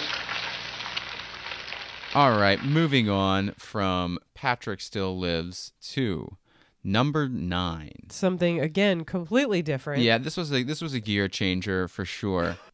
The clue was smart supernatural sleeper that is one of the many films referenced in the first song from the Rocky Horror Picture Dana Show. Andrews said prunes, gave him the runes, and passing them used lots of skills. But when worlds collide, said George Pal to his bride, I'm gonna give you some terrible thrills, like a Science fiction double feature. And my first thought when I was like I was like singing the song in my head trying to figure out what it is. I remember like I was like hearing like the callback scene when like you like scream at the screen when Yep. Rocky Horror plays and everyone shouts, "What the fuck's a Triffid?" at the screen. and like I was like, okay, maybe it's Day of the Triffids. I think our my, my, my dear friend Bobby like looked over my shoulder and, And was saw like, absolutely not. Take and- this off. Yeah, she was just like, "It's Night of the Demon, dude. What are you thinking?" It's funny that Rocky Horror came up because the way I found out about Exhumed Films is I would occasionally go to Rocky Horror performances at the Harwan. And I think the way I started going to Exhumed is they had flyers at the Harwan for these horror Ah. movie shows. So I was like, wait a minute. Like I had gotten old enough where I was starting to lose interest in Rocky Horror, but was like, whoa, the Fulci movie is showing here? What's happening? Night of the Demon though is wonderful and it's also great that they happened to get I think they meant to get Curse of the Demon, which is the shorter American cut. Right. But instead they got the longer full British cut of the film and this is it's just again like we were saying earlier they don't usually show these older classic horror movies, but this is just such a you know folk horror supernatural I love staple this for me. It's so so, much. perfect. It seems like they usually lean on like those like '80s gore, gore and, and like and like yeah. party movies that Right. like you're ordering a fucking pizza to, not these ones that you're sitting down with a glass of wine and like a you Trying to get dinner. scared. Yeah. yeah, yeah. So there was like a definitely a lot of that this year. And Night of the Demon is just so fucking cool. I- I- It's one that I saw years ago on Turner Classic Movies. Yeah. I think like uh, I had a little minor fender bender, uh, and I was like in the hospital for like two weeks on my a motorcycle. minor fender bender. You almost died. Well, and the thing is, is like I fucking when I was I was watching the TV in the room, you know, and they had me on that fucking sweet Bela Lugosi drip, and sorry, Sam, and uh, and I didn't want to watch fucking commercials. I was like, listen, if I'm gonna fucking sit here, I'm watching Turner Classic Movies because like all I gotta do is listen to Ben Mankiewicz say some cool shit every two hours, and and that's it, no commercials. Right. And Night of the Demon was one of the ones that came on like late at night, and wow, what a It's so cool, creepy. gorgeous black and white movie with like miniatures Yeah. and just like It also, I mean, Jacques Tourneur is such a great underrated director. I mean, Out of the Past is one of the best film noir movies Yes, of all time. is. And what I love so much about this, which I think is so unusual for the 50s, the 50s were really overtaken by sci fi horror, especially stuff that feels campy that maybe now people like to laugh at. But this movie takes the supernatural horror totally seriously. And again, kind of like The Exorcist, has this main character who is a doctor. He, I think he's a psychiatrist. Mhm. And instead of there being this kind of, you know, scientific explanation for everything at the end, it goes hard with there being real supernatural evil. Of course, and the character's based on Aleister Crowley, which is the best thing ever. and it looks gorgeous. When the the fog starts breaking out and that monster just starts like coming out of it it doesn't look hokey to me at all. It looks like legit. It looks great. And the whole movie like it it definitely feels like something he would have made for Val Lewton when he was working for him Absolutely. It- It's it's like he didn't surprising miss that a it's step not. Yeah. yeah yeah just a, a great flick and a great movie to have in the number nine slot. I would kind of wish they played it earlier because like I was this is when I was starting to like fight sleep. You're fizz fizzling, a and little I bit. love this movie, and I would have appreciated seeing it a lot yeah, more. I saw you was- starting to like slump a Yeah. little lower, you know, as as the night went on. This was the one where like my friend like gave me a, a weed gummy and I like popped it in. I was like, wait a second, are these strong? And then he gave me another one to give to you, Sam, and you're like, no, I'm good. And I went to give it back to him, and he was like, no, you keep it. And I'm like, okay. And I just ate it. I'll And I was keep like- it here in my oh mouth. yeah, and I was like, wait, so what did you say? Are they strong? And it's like, yeah, they're super strong. You know, and like I didn't think anything of it, and I was like, okay, and I was like already, you know, doing drugs, and I had to step outside for 'Cause about five minutes. scared. I got, I was like, Yeah. oh shit, I need to go breathe outside. You outside. thought the demon was after you. I did, I did. No one is safe. These movies are doing some subliminal messaging, and we've been in Phoenixville, this like weird picturesque villa Yeah. town. I was like, oh my god, we need to we need to burn this whole town down real quick, you know. I have an imagination like anyone else. It's easy to see a demon in every dark corner. But I refuse to let this thing take possession of my good senses. If this world is ruled by demons and monsters, we may as well give up right now. That's a good time to lose your mind, though. yeah, yeah. And then right after Night of the Demon, we slip into movie ten, which is is the official welcome to fucking delirium movie. Welcome to two a.m. or welcome to whatever time it was. I think it was 3 a.m. by this point. This is when you you truly do lose your grip on reality. And also, you sort of struggle with like, I'm having a great time and I'm so happy about all these movies, but I'm tired and I haven't had an actual meal and I have been sitting in the same seat and I feel like I live here now and will never get to leave. You truly, it feels like you've been in this theater for your entire fucking life. Yeah. and and you're you've you've always been in this theater. It's and- funny because you always think back of like when you walked in and you're first looking at the hint sheet and the first movie plays and it feels a mil- like it's been a million years. Yeah. And and so when number 10 rolled around, uh, the clue they gave us was rarely seen satire of 1950s era sci-fi horror movies.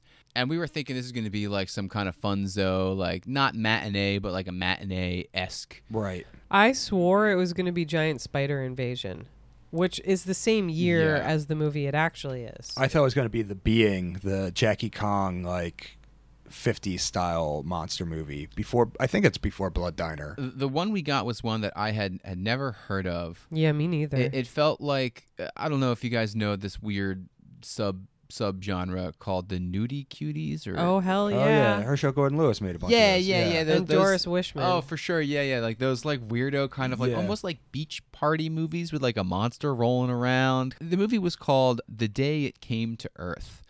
And it was this like fucking skull man walking around who kind of looked like if someone put the tar man through a car wash and like cleaned him up a little bit.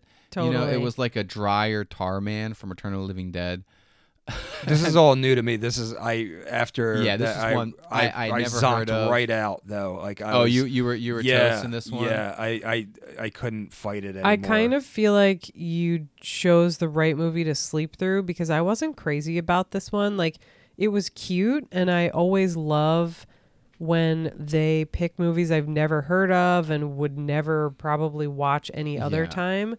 But definitely this slot is a rough one. Like, there have been years where at this particular slot they've played Al Adamson movies or things where you're just like my brain is melting. I don't like it. Oh no, This I, was I, cutesy. I absolutely appreciate that. I, I love when they like really test you and they test Yeah. your will. You're like, oh, you here? I just watched the first five minutes of this and I was like, you know what? I really want to be awake for the Hong Kong movie, so I'm gonna submit. Take a little nap. You are all my children now. Uh, number eleven. This is when they kind of snapped us right back to fucking reality, Yes. and they were like, oh shit, we had a little old timey laugh and fun.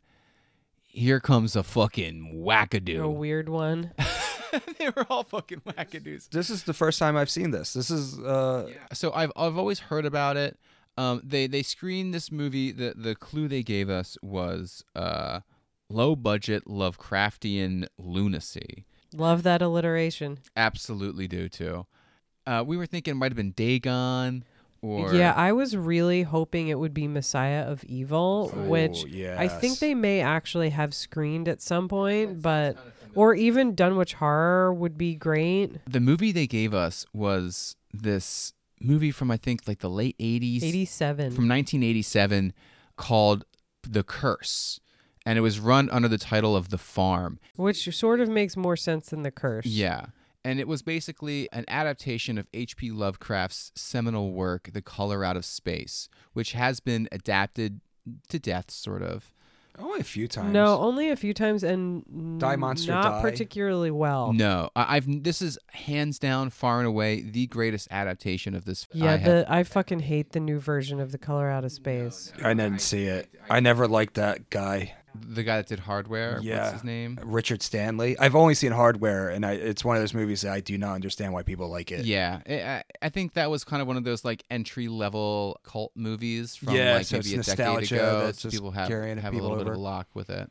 I really like this because it felt like a southern regional horror movie, It definitely felt regional. but shaking hands with like the Filmirage era of Oh, Italian yeah. horror. Like those two like blended together. Oh, for sure. Like there was no escape from this madness, and it was just ratcheting up. where Right. This family was sinking deeper, deeper into depravity. but with like ghost house production value. Yes. You know what it also reminded me of a little bit? So, a few months ago, we did a cat themed marathon, and the movie that we closed with, I can't even remember what it was called. It was Oh, this, like, it was this.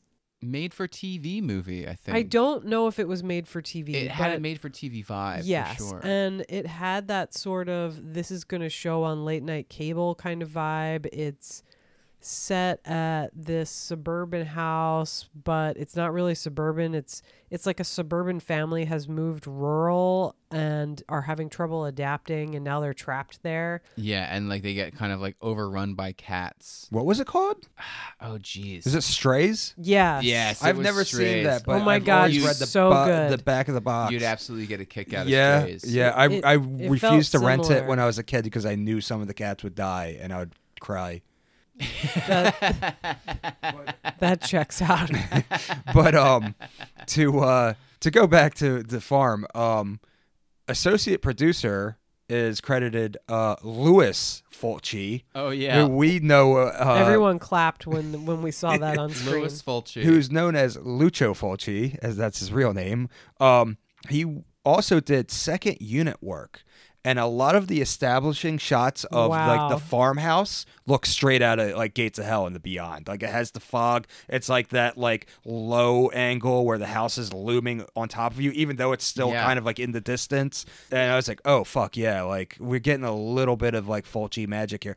And I had no idea that this movie had Italian ties. Like I always knew there was this weird Wil Wheaton Color Out of Space adaptation that I would eventually get around to watching. The the guy who produced it, um how do you Oh, pronounce his video name? asinitis. Yeah, okay, so it is Asinitis. Yeah. Oh, I thought I was going to say that say and everybody was going to laugh at me. I, I Oh, think you could you could also say at ya. asonitas. Okay. Um what's Yeah, the it's- it's what's the other one John. he did? The the slasher movie with the twins. Oh God. I, can't think of it. It's it's it's driving me crazy right now. Yeah, it's- it, it shows it's like a title with another- another movie. Yeah, I of years ago I did a happy birthday themed marathon and we watched it then because is it Primeval?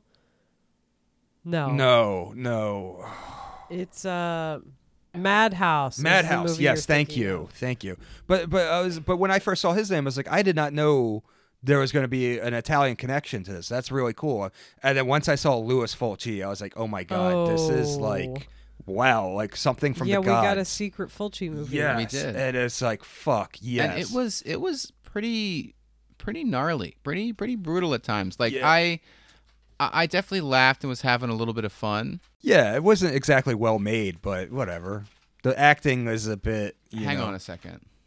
Sorry, I, Oh, re- I really sorry, need a cough drop. Guess what, bitch?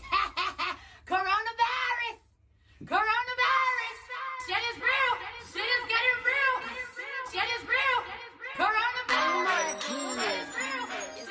It wasn't like particularly well made, and the acting was a bit off. But it also kind of had that Amityville 2 vibe, where like the family was oh just scum. which is another Yeah. one that has it actually definitely. So I slept through part of it and need to go back and watch the whole thing.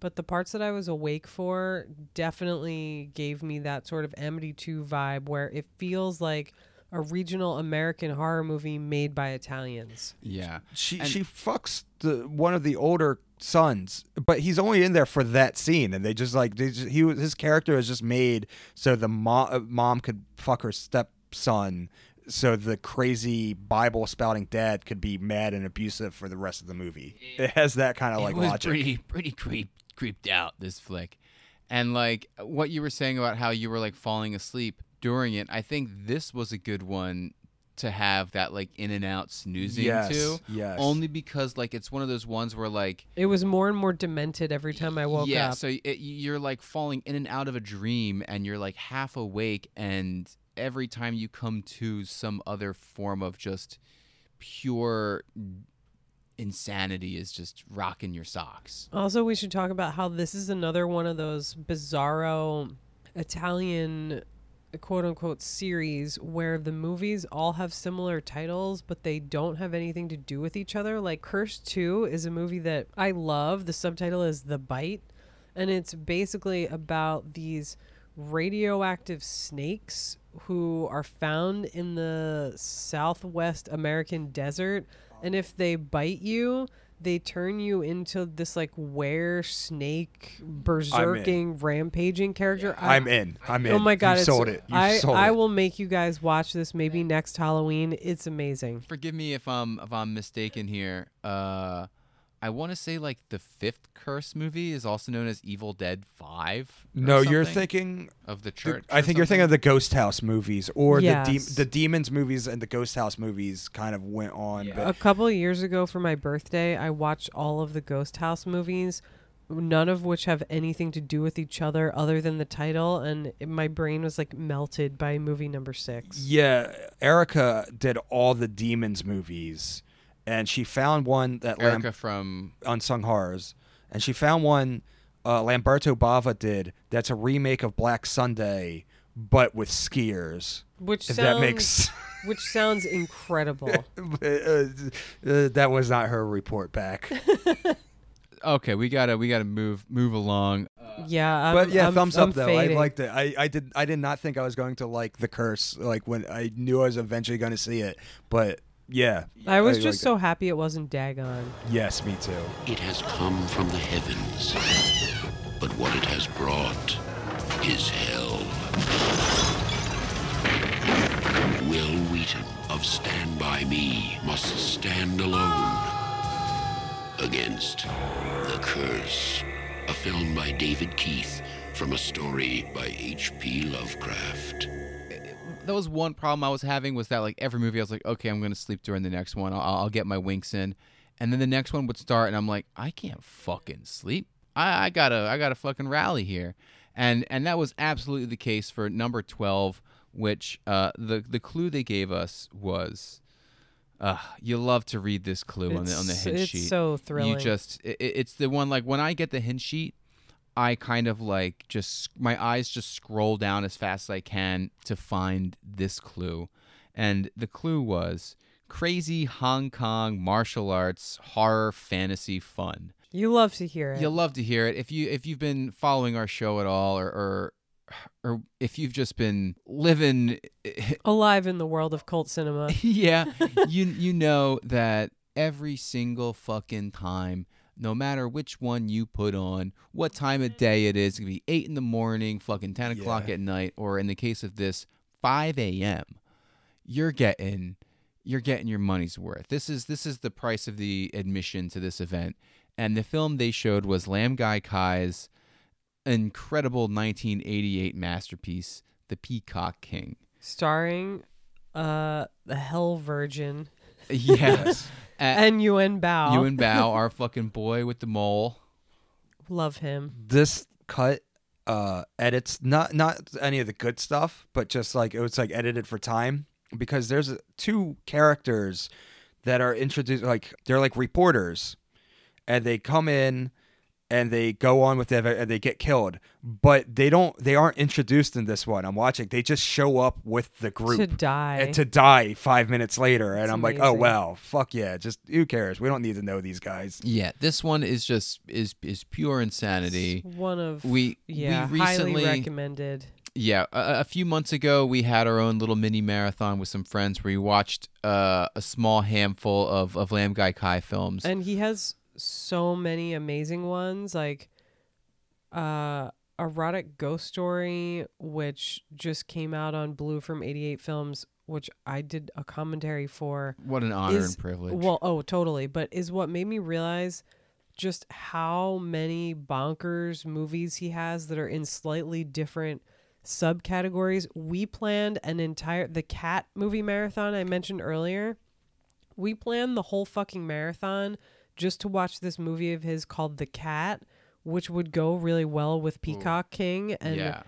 just like He's, damn. He has an eye for insanity and, and just like the way he films things where it's like you fucking never know when a giant puppet hand is going to fly Yes. out of the ground and just smash a character into dust. Like And there are incredible practical effects in this Oh, movie. yeah. Like you have not lived until you've watched Yuen Biao ride a dinosaur in a department store at five in the morning Oh, after being awake for almost twenty four hours. and then the claymation. Yeah, the little creature, the little ghouly like creatures. Yeah, like the little monsters from uh from the gate or something Yeah. just walking around. It's It's perfect. They go to hell and they fight a giant hell demon. There's a bonkers amusement park scene where the Hell Virgin, who is so she's basically the devil's daughter who has all this power to end the world, but she's really an innocent and doesn't like a kid. yeah, she's just a dumb kid who has all this power and is sort of being swayed by this female demon who wants her to awaken into her powers and fully become evil. But there's this great early scene where she's just hanging out at this amusement park by herself and gets excited and speeds up all the rides, Yeah. which makes people like fly off of roller coasters. And, you and It's Yuen Biao like, has what? to do his incredible like acrobatic Run up the. Ferris wheel. He climbs up that fucking thing. So this this particular amusement park, if you've been watching a lot of Hong Kong films, it pops up every so often. Like I recognize this amusement park, and I've seen Jackie Chan scale this fucking thing. I've seen Yuen Biao scale this thing. We got to go there someday. We watched that one movie where Simon Yam and some other Oh, guy. holds a kid hostage. No, this is a, this is another one. Oh. Um, there, there's like a water park ride, and him and this dude uh, and Simon Yam fall on it and are in a fist fight as they're sliding down the water slide, and it's just like, yes, God bless yes. Hong Kong. That's what water slides were made for. Simon Yam wet and punching. Ah. That's why cinema was made. I remember the I actually played this at my birthday a few years ago. And Charles, you brought in this drink that was Everclear with like weed It- juice. this was not a drink. This was a tincture. It- Wh- whatever it was. But you get like a little eyedropper and put a couple drops of tincture under your tongue. Anyway, Andrew it not knowing what it is. it mind is high. Our, our our good friend from the old uh, late night psychorama Yeah. podcast, Andrew. drinks a whole glass of it in like a minute and starts watching Peacock King. Now, Andrew usually You're not supposed to drink a glass of this stuff. Yeah, we didn't know that. You didn't say anything. You just In watched us all. Charles fashion. We you just watched us all drink it and then went wink, wink. Just wait. So all right. so anyway, But Peacock King is the perfect movie to just be bonkers high during. Andrew usually just sits in his chair, very passive, his head cocked, you know, and watches the movies. I have never seen Andrew so invested and terrified in my entire life. Like we were watching Andrew watch Peacock King. That was really that was really the slot of the night. From the director of the notorious banned horror The Story of Ricky. And special effects from the acclaimed Taka Ichise, production wizard behind The Grudge and Dark Water. Hong Kong legend Yuen Biao. Based on the hit manga series. The Peacock King. All right, all right. Moving as fast Moving as we sadly possibly can. onwards. After the Peacock King, we needed to to get back to the Horathon, and the clue for movie 13 was vintage supernatural anthology featuring two masters of horror. Which I swore was going to be something with Vincent Price and Peter Lorre. You were uh, absolutely on the right track. When you said Tales of Terror, It's not really supernatural though, in the same way that the actual movie is. yeah, that's- I had a different initial thought. My initial thought was that the masters of horror they were referring to were directors, and it was going to be Two Evil Eyes. But that's not vintage. it's absolutely not vintage. What we wound up watching was the great Amicus anthology, Dr. Terror's House of Horrors. And as we said earlier, this is not something that they would usually play. I mean, they, they have done Tales from the Crypt, the Amicus anthology, in what, year one? they did Vault of Horror. And yeah. Vault of Horror, I think, was year two, maybe? No, no, they, they were they were later years. I think like Vault of four Horror, I think, was year three, three or four. Four, and it was uncut because the only With Vault of Horror, Great Tom Baker. yes, but the Vault of Horror, like on DVD, is cut. When it gets to the gore scenes, it's just a still. Like the, you don't get the actual. Which actual. is like, so weird. It, dri- it drove me nuts. I thought there was something wrong with my with my DVD when I first got it. Your brain glitched out. They're like, listen, kid, you're not ready to see a tap go into some guy's neck while a bunch of yeah, vampires that was drink the out one of it. where I was like, wait, what's That That going was- on? one so- is so perfect. I, I had never even heard of Vault of Horror before they had played it. Like I didn't even know that movie existed. And I grew up and I had a very, very small stack of Tales from the Crypt comics. Yeah. Like I had like a few. And one of the ones that I had was that story of the, the vampire bar. Yeah, it was this guy who's visited he visits his sister and she's like, Don't go out at night. You can come visit me, don't go out at night. I'll be right back. I gotta go. And he's like, I'm fucking going out. I'm going out to a bar. And he sees like his sister's there, everyone's there. And like halfway through, he realizes that they're all drinking blood out of glasses. And, he's the meal. yeah, well, yeah. Once all the vampires realize that he's a person that's just like in their bar, like, n- like, why is this so salty? You Isn't know, it like- because like he's the only one that shows up in the mirror? Yeah, yeah, yeah. How do vampires get their makeup on? John, you're asking the They the- die with it on. O- okay, I just that just jumped in my head the second I said something about the bar mirror. Dr. Terror's House of Horrors was just a, it was a great anthology. Yeah, it's wonderful. And it's also Peter Cushing in one of his rare kind of villainous roles where he's got all this makeup on. And, and one of his rare kind of hammy roles. Yeah, where he's, he's, really like, hamming it up. He's having a good old time being this like uh, crypt keeper character who like introduces each story. with by reading pe- like they're all on this train car together and he shows up and he drops his bag on the ground and they help him pick it up and they give him back his deck of tarot cards and they start asking him questions about them and he's like well i'll read your fortune. And that's all the stories but they're all great. Like we watched one of them earlier this year because i did a plant themed marathon and there's one of the stories is this great one about killer plants that terrorize this family. Yeah, it was a nice and simple story where a family moves in and the plants just want nothing to fucking do with them. And there's this great line where it's like plants like this could one day take over the world.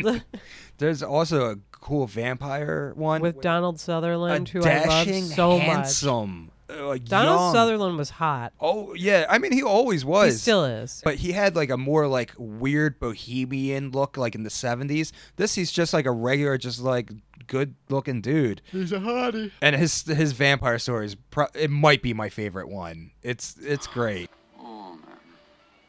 Don't hit me with them negative waves so early in the morning. All right, you guys ready for number 14? Yes. Which Okay.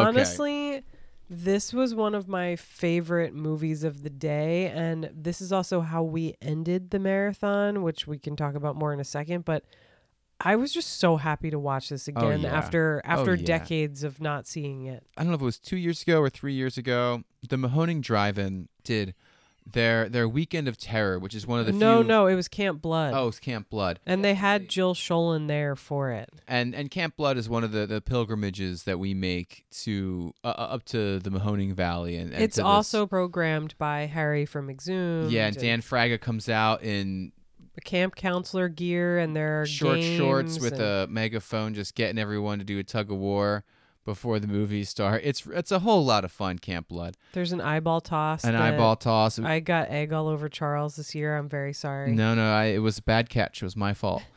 And uh, That's the spirit. And and a couple of years ago when we went, uh, one of the movies that they were playing was The Stepfather, and we. Oh yeah, read the clue. Oh, I'm sorry. The clue for this, well, the answer is the fucking stepfather.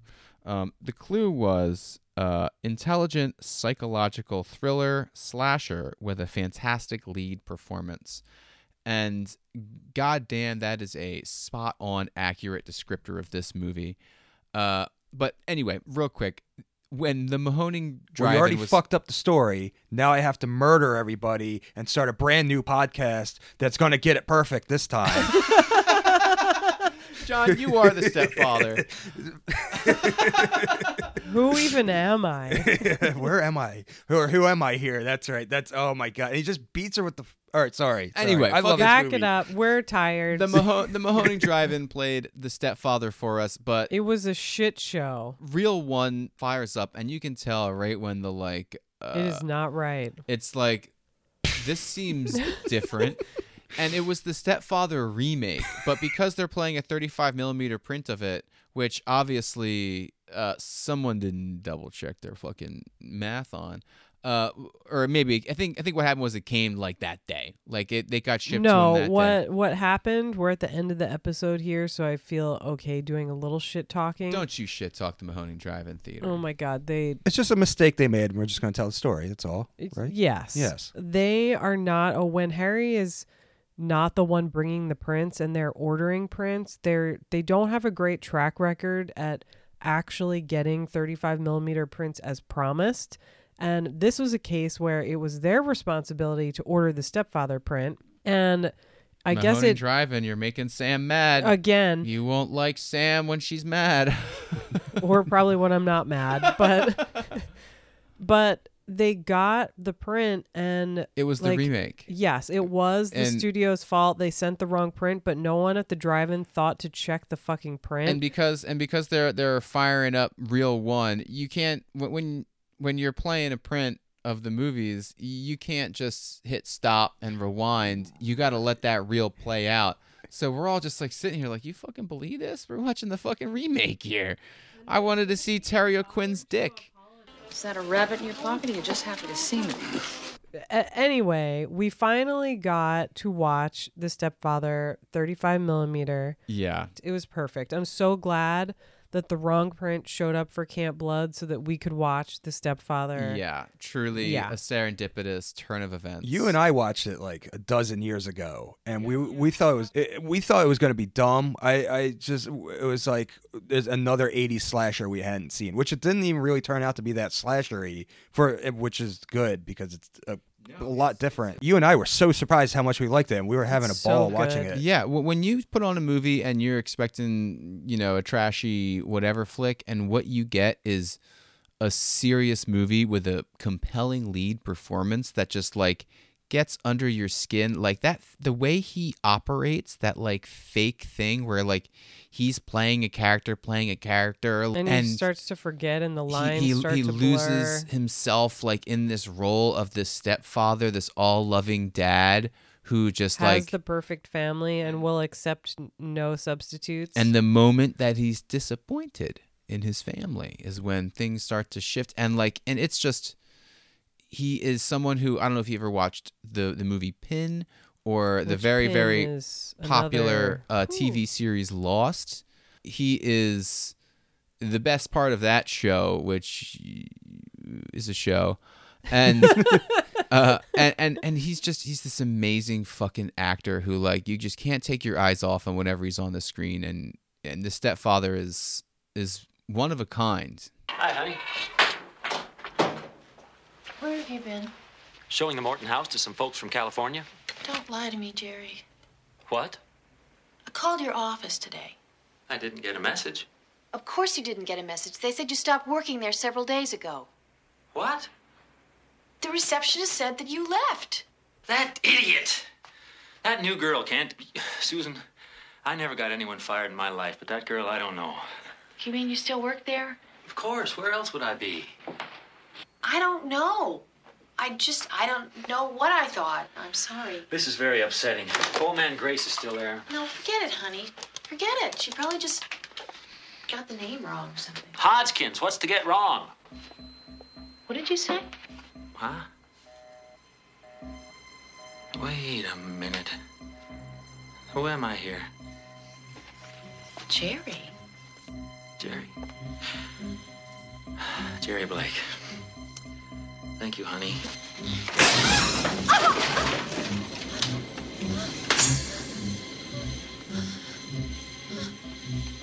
You all right, sweetheart? The the next movie after The Stepfather, the clue they gave us was enjoyable, big budget horror comedy directed by a genre icon. And I I thought it was going to be Scream. And then like halfway through the night someone's like maybe it's going to be Frighteners. And I was like, "Oh, I think my friend Bill uh, from another great podcast called Supporting Characters popped up throughout the day out of nowhere, as he often does, and said, Oh, obviously it's going to be Frighteners. And I was like, Damn, I didn't even think of that. And, and they've closed with some Peter Jackson madness in the past. With Meet the Feebles. They closed Oh, with Meet yes. the Feebles one year, and honestly, it's nice. Like, don't get me wrong, I fucking love the Stepfather, and I also, I what I love the most about this year, which might have been one of my favorite years of all time, is that it, it was kind of mean spirited. Yeah. And it was mean spirited and like serious movies that are supposed to scare you. Yeah. And and and and the Frighteners. It's also nice that they closed with a movie that was like you're you're going home happy. You're having a little fun old time with Michael J. Fox and Jake Busey and Peter Jackson. I just didn't want to end the day with CGI. Yeah. So we stayed for the the opening credits and then got in the car and spent the hour ride home talking about the stepfather. Yeah, but th- there's something about some of that like early '90s CGI where it like it just kind of looks like so bad that like now I'm like okay, I don't mind. This No, shit. uh, I think one of the things I like about it, even though it's bad, it's that like it's it's there's just one CGI thing in the movie as opposed to nowadays where the whole screen's just Yeah, just CGI. where, Like I'm watching a screensaver or something. for sure. Like yeah, this had a couple like set pieces with a CGI thing going on, Right. but I mean, it looks awful, but for some reason, the fact that there's still like humans on screen, uh, I yeah. can swallow it a little So, bit more. I, I I do want to revisit this movie again soon. I, I liked it when I was a kid. Yeah, me too. I did too. Yeah, in- in I saw it in theaters. Yeah. Oh wow. Yeah. I, I, I this was one that I rented. I know that like the, the VHS box for the Frighteners was one of those 3D ones. Yes, And, you I know, forgot all about that. Oh yes. Yeah. Those are great. Yeah, aren't those so cool? I miss those. We are really fading out hard right now. All right. So this episode has been our ode to Exhumed films and just our love and appreciation for the people that do these curations and and really just go above and beyond and They're I they're sort of like the backbone of this community in is a lot of ways. Like so many of the podcasts that we were referencing, the friends that we mentioned here, were they're all people that we've met through this, and it just we owe so much to them. And like, Oh, and totally. and right now they're they've been doing fundraising for this incredible looking space. I with- can't wait. Yeah. with the uh, a wonderful name, the space. the space. It's yeah, it's going to be in New Jersey and the way it will work is it's a venue that will be able to house all of Harry's 35 millimeter prints. It will also have two different screening rooms. It will have sort of, I think, like a lobby area where you'll be able to buy some of the Diabolik DVD stock, but they'll also have pinball machines and arcade games. It sounds like paradise. I told Harry I was going to buy a sleeping bag and just like live under one of the pinball oh machines. I, I would be the fan of the opera of that place. We're all gonna force him to hire us to work there. I, I was just about to say like I keep making fucking jokes about how I'm the laziest guy in America, but like listen, Yeah, if, I if I any of you there. Zoom guys listen to this show and you need a tour go, Yeah. Or or uh, some kind of like you know Pinball duster. yeah, oh my god, you kidding me? I'll wipe Wax all the those fucking things up. nasty stains that these fucking Oh, when I when I used to work in arcade in uh in Ocean City when I was a kid, there was this one guy who would come in at like one in the morning and drool when he played pinball, and you had to go over and and you play like four different pinball John, machines. you are literally the perfect The perfect drooling the, pinball the guy jizz right mopper now. of the Ugh. arcade. Uh, that's a tale for another time. It yeah, sure you know what? I, I, and also, I, I, I not just want to shout out Exhumed Films, who we've been shouting out this this episode this whole time. We love you guys, but uh, Cinepunx. Yeah, we met Yeah, Liam for the first time. I know. Also, I think in a lot of ways grew up out of people going to all these screenings and loving film and also, you know, going to shows and loving music and Yeah. wanting to just start a community that supports each other and it isn't just each man for himself. It's kind of all these great podcasts and people writing essays and doing events and I think a lot of us were inspired by the fact that these four random dudes just got together and figured out how to rent out theaters and how to rent and buy prints and Yeah. you know they're not people who worked for movie theaters and did this professionally like of course they've made money from it but this is th- th- yeah, this is these are labors of love, and it's so it's also like what we're fucking doing here, you know. Like we ain't making any goddamn fucking money off this. Well, hopefully, I I would love if if you're listening, you got five bucks to throw Sans Patreon or something. she's the, she's the one that's doing all the real work. Me and John are just picking fucking Cheerios out of our belly buttons, and she's fucking. don't talk about your belly button I'm sorry. Uh, Oh, yeah. Sam's just doing doing God's work with the commentaries, and you're writing. You're fucking writing a goddamn book right now. No spoilers for the people, but uh, yeah, if if you can throw throw throw young Deegan a bone. Before we totally get off the subject, though, is there going to be an X Fest this year or next year? I should say. It's usually in the There's spring. supposed to be, but Mm. to be disclosed. I can't wait. I can't wait. Uh, it was this really was rejuvenating, and I feel like Oh, also, if you're listening to this and you're in the tri state area or you don't mind traveling, one of my favorite other much smaller yearly events, Exhumed Films has been doing an annual Christmas party for probably 15 years now, maybe at least like 10. It's this awesome, really informal thing where they bring probably like anywhere from four to six movies, usually some great shorts on 16 millimeter. All of them are a surprise, but they also do this Secret Santa raffle where everybody brings insanely wrapped presents because we're all, you know, psychos who don't know how to wrap things. Oh my god. um, some guy one year brought a present in a McDonald's bag. Like it just, but they have the Secret Santa. They have uh they have sort of a potluck dinner that is happening at another space we should mention in this conversation, which is PhilaMOCA, the Philadelphia Mausoleum of Art, which is in the city. It's run by my friend Eric Bresler, and it's another example of what we're talking about just people coming together, supporting each other, putting on totally crazy events. And I'm sure we'll have more to say in the future about the Psychotronic Film Club. Which is run out of PhilaMOCA. It oh, and that's having their glorious and that's return very finally soon. coming back, and we are very excited about all of these things. Oh yeah, and and one more little shout out I want to throw into the mix is uh, our our good friend Mike Giallo, uh, who is doing this. He does all we need is sleaze. He does these like uh, streaming curations. He's got his own uh, uh, Discord.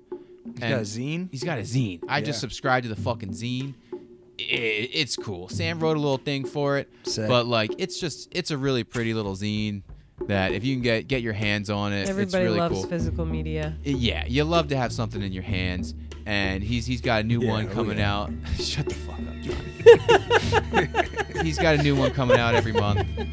All right. Goodbye, everybody. Thanks for We listening love to the show. you. We we'll got see you next time. We Yeah, got a we- special episode next time. uh, uh, we're, we're getting back to reality for our next one. We're, The we're- harsh reality. We're getting Very back, we're harsh. getting back to our basics. Graphic and- depiction of reality. Yeah, get ready for a rough one.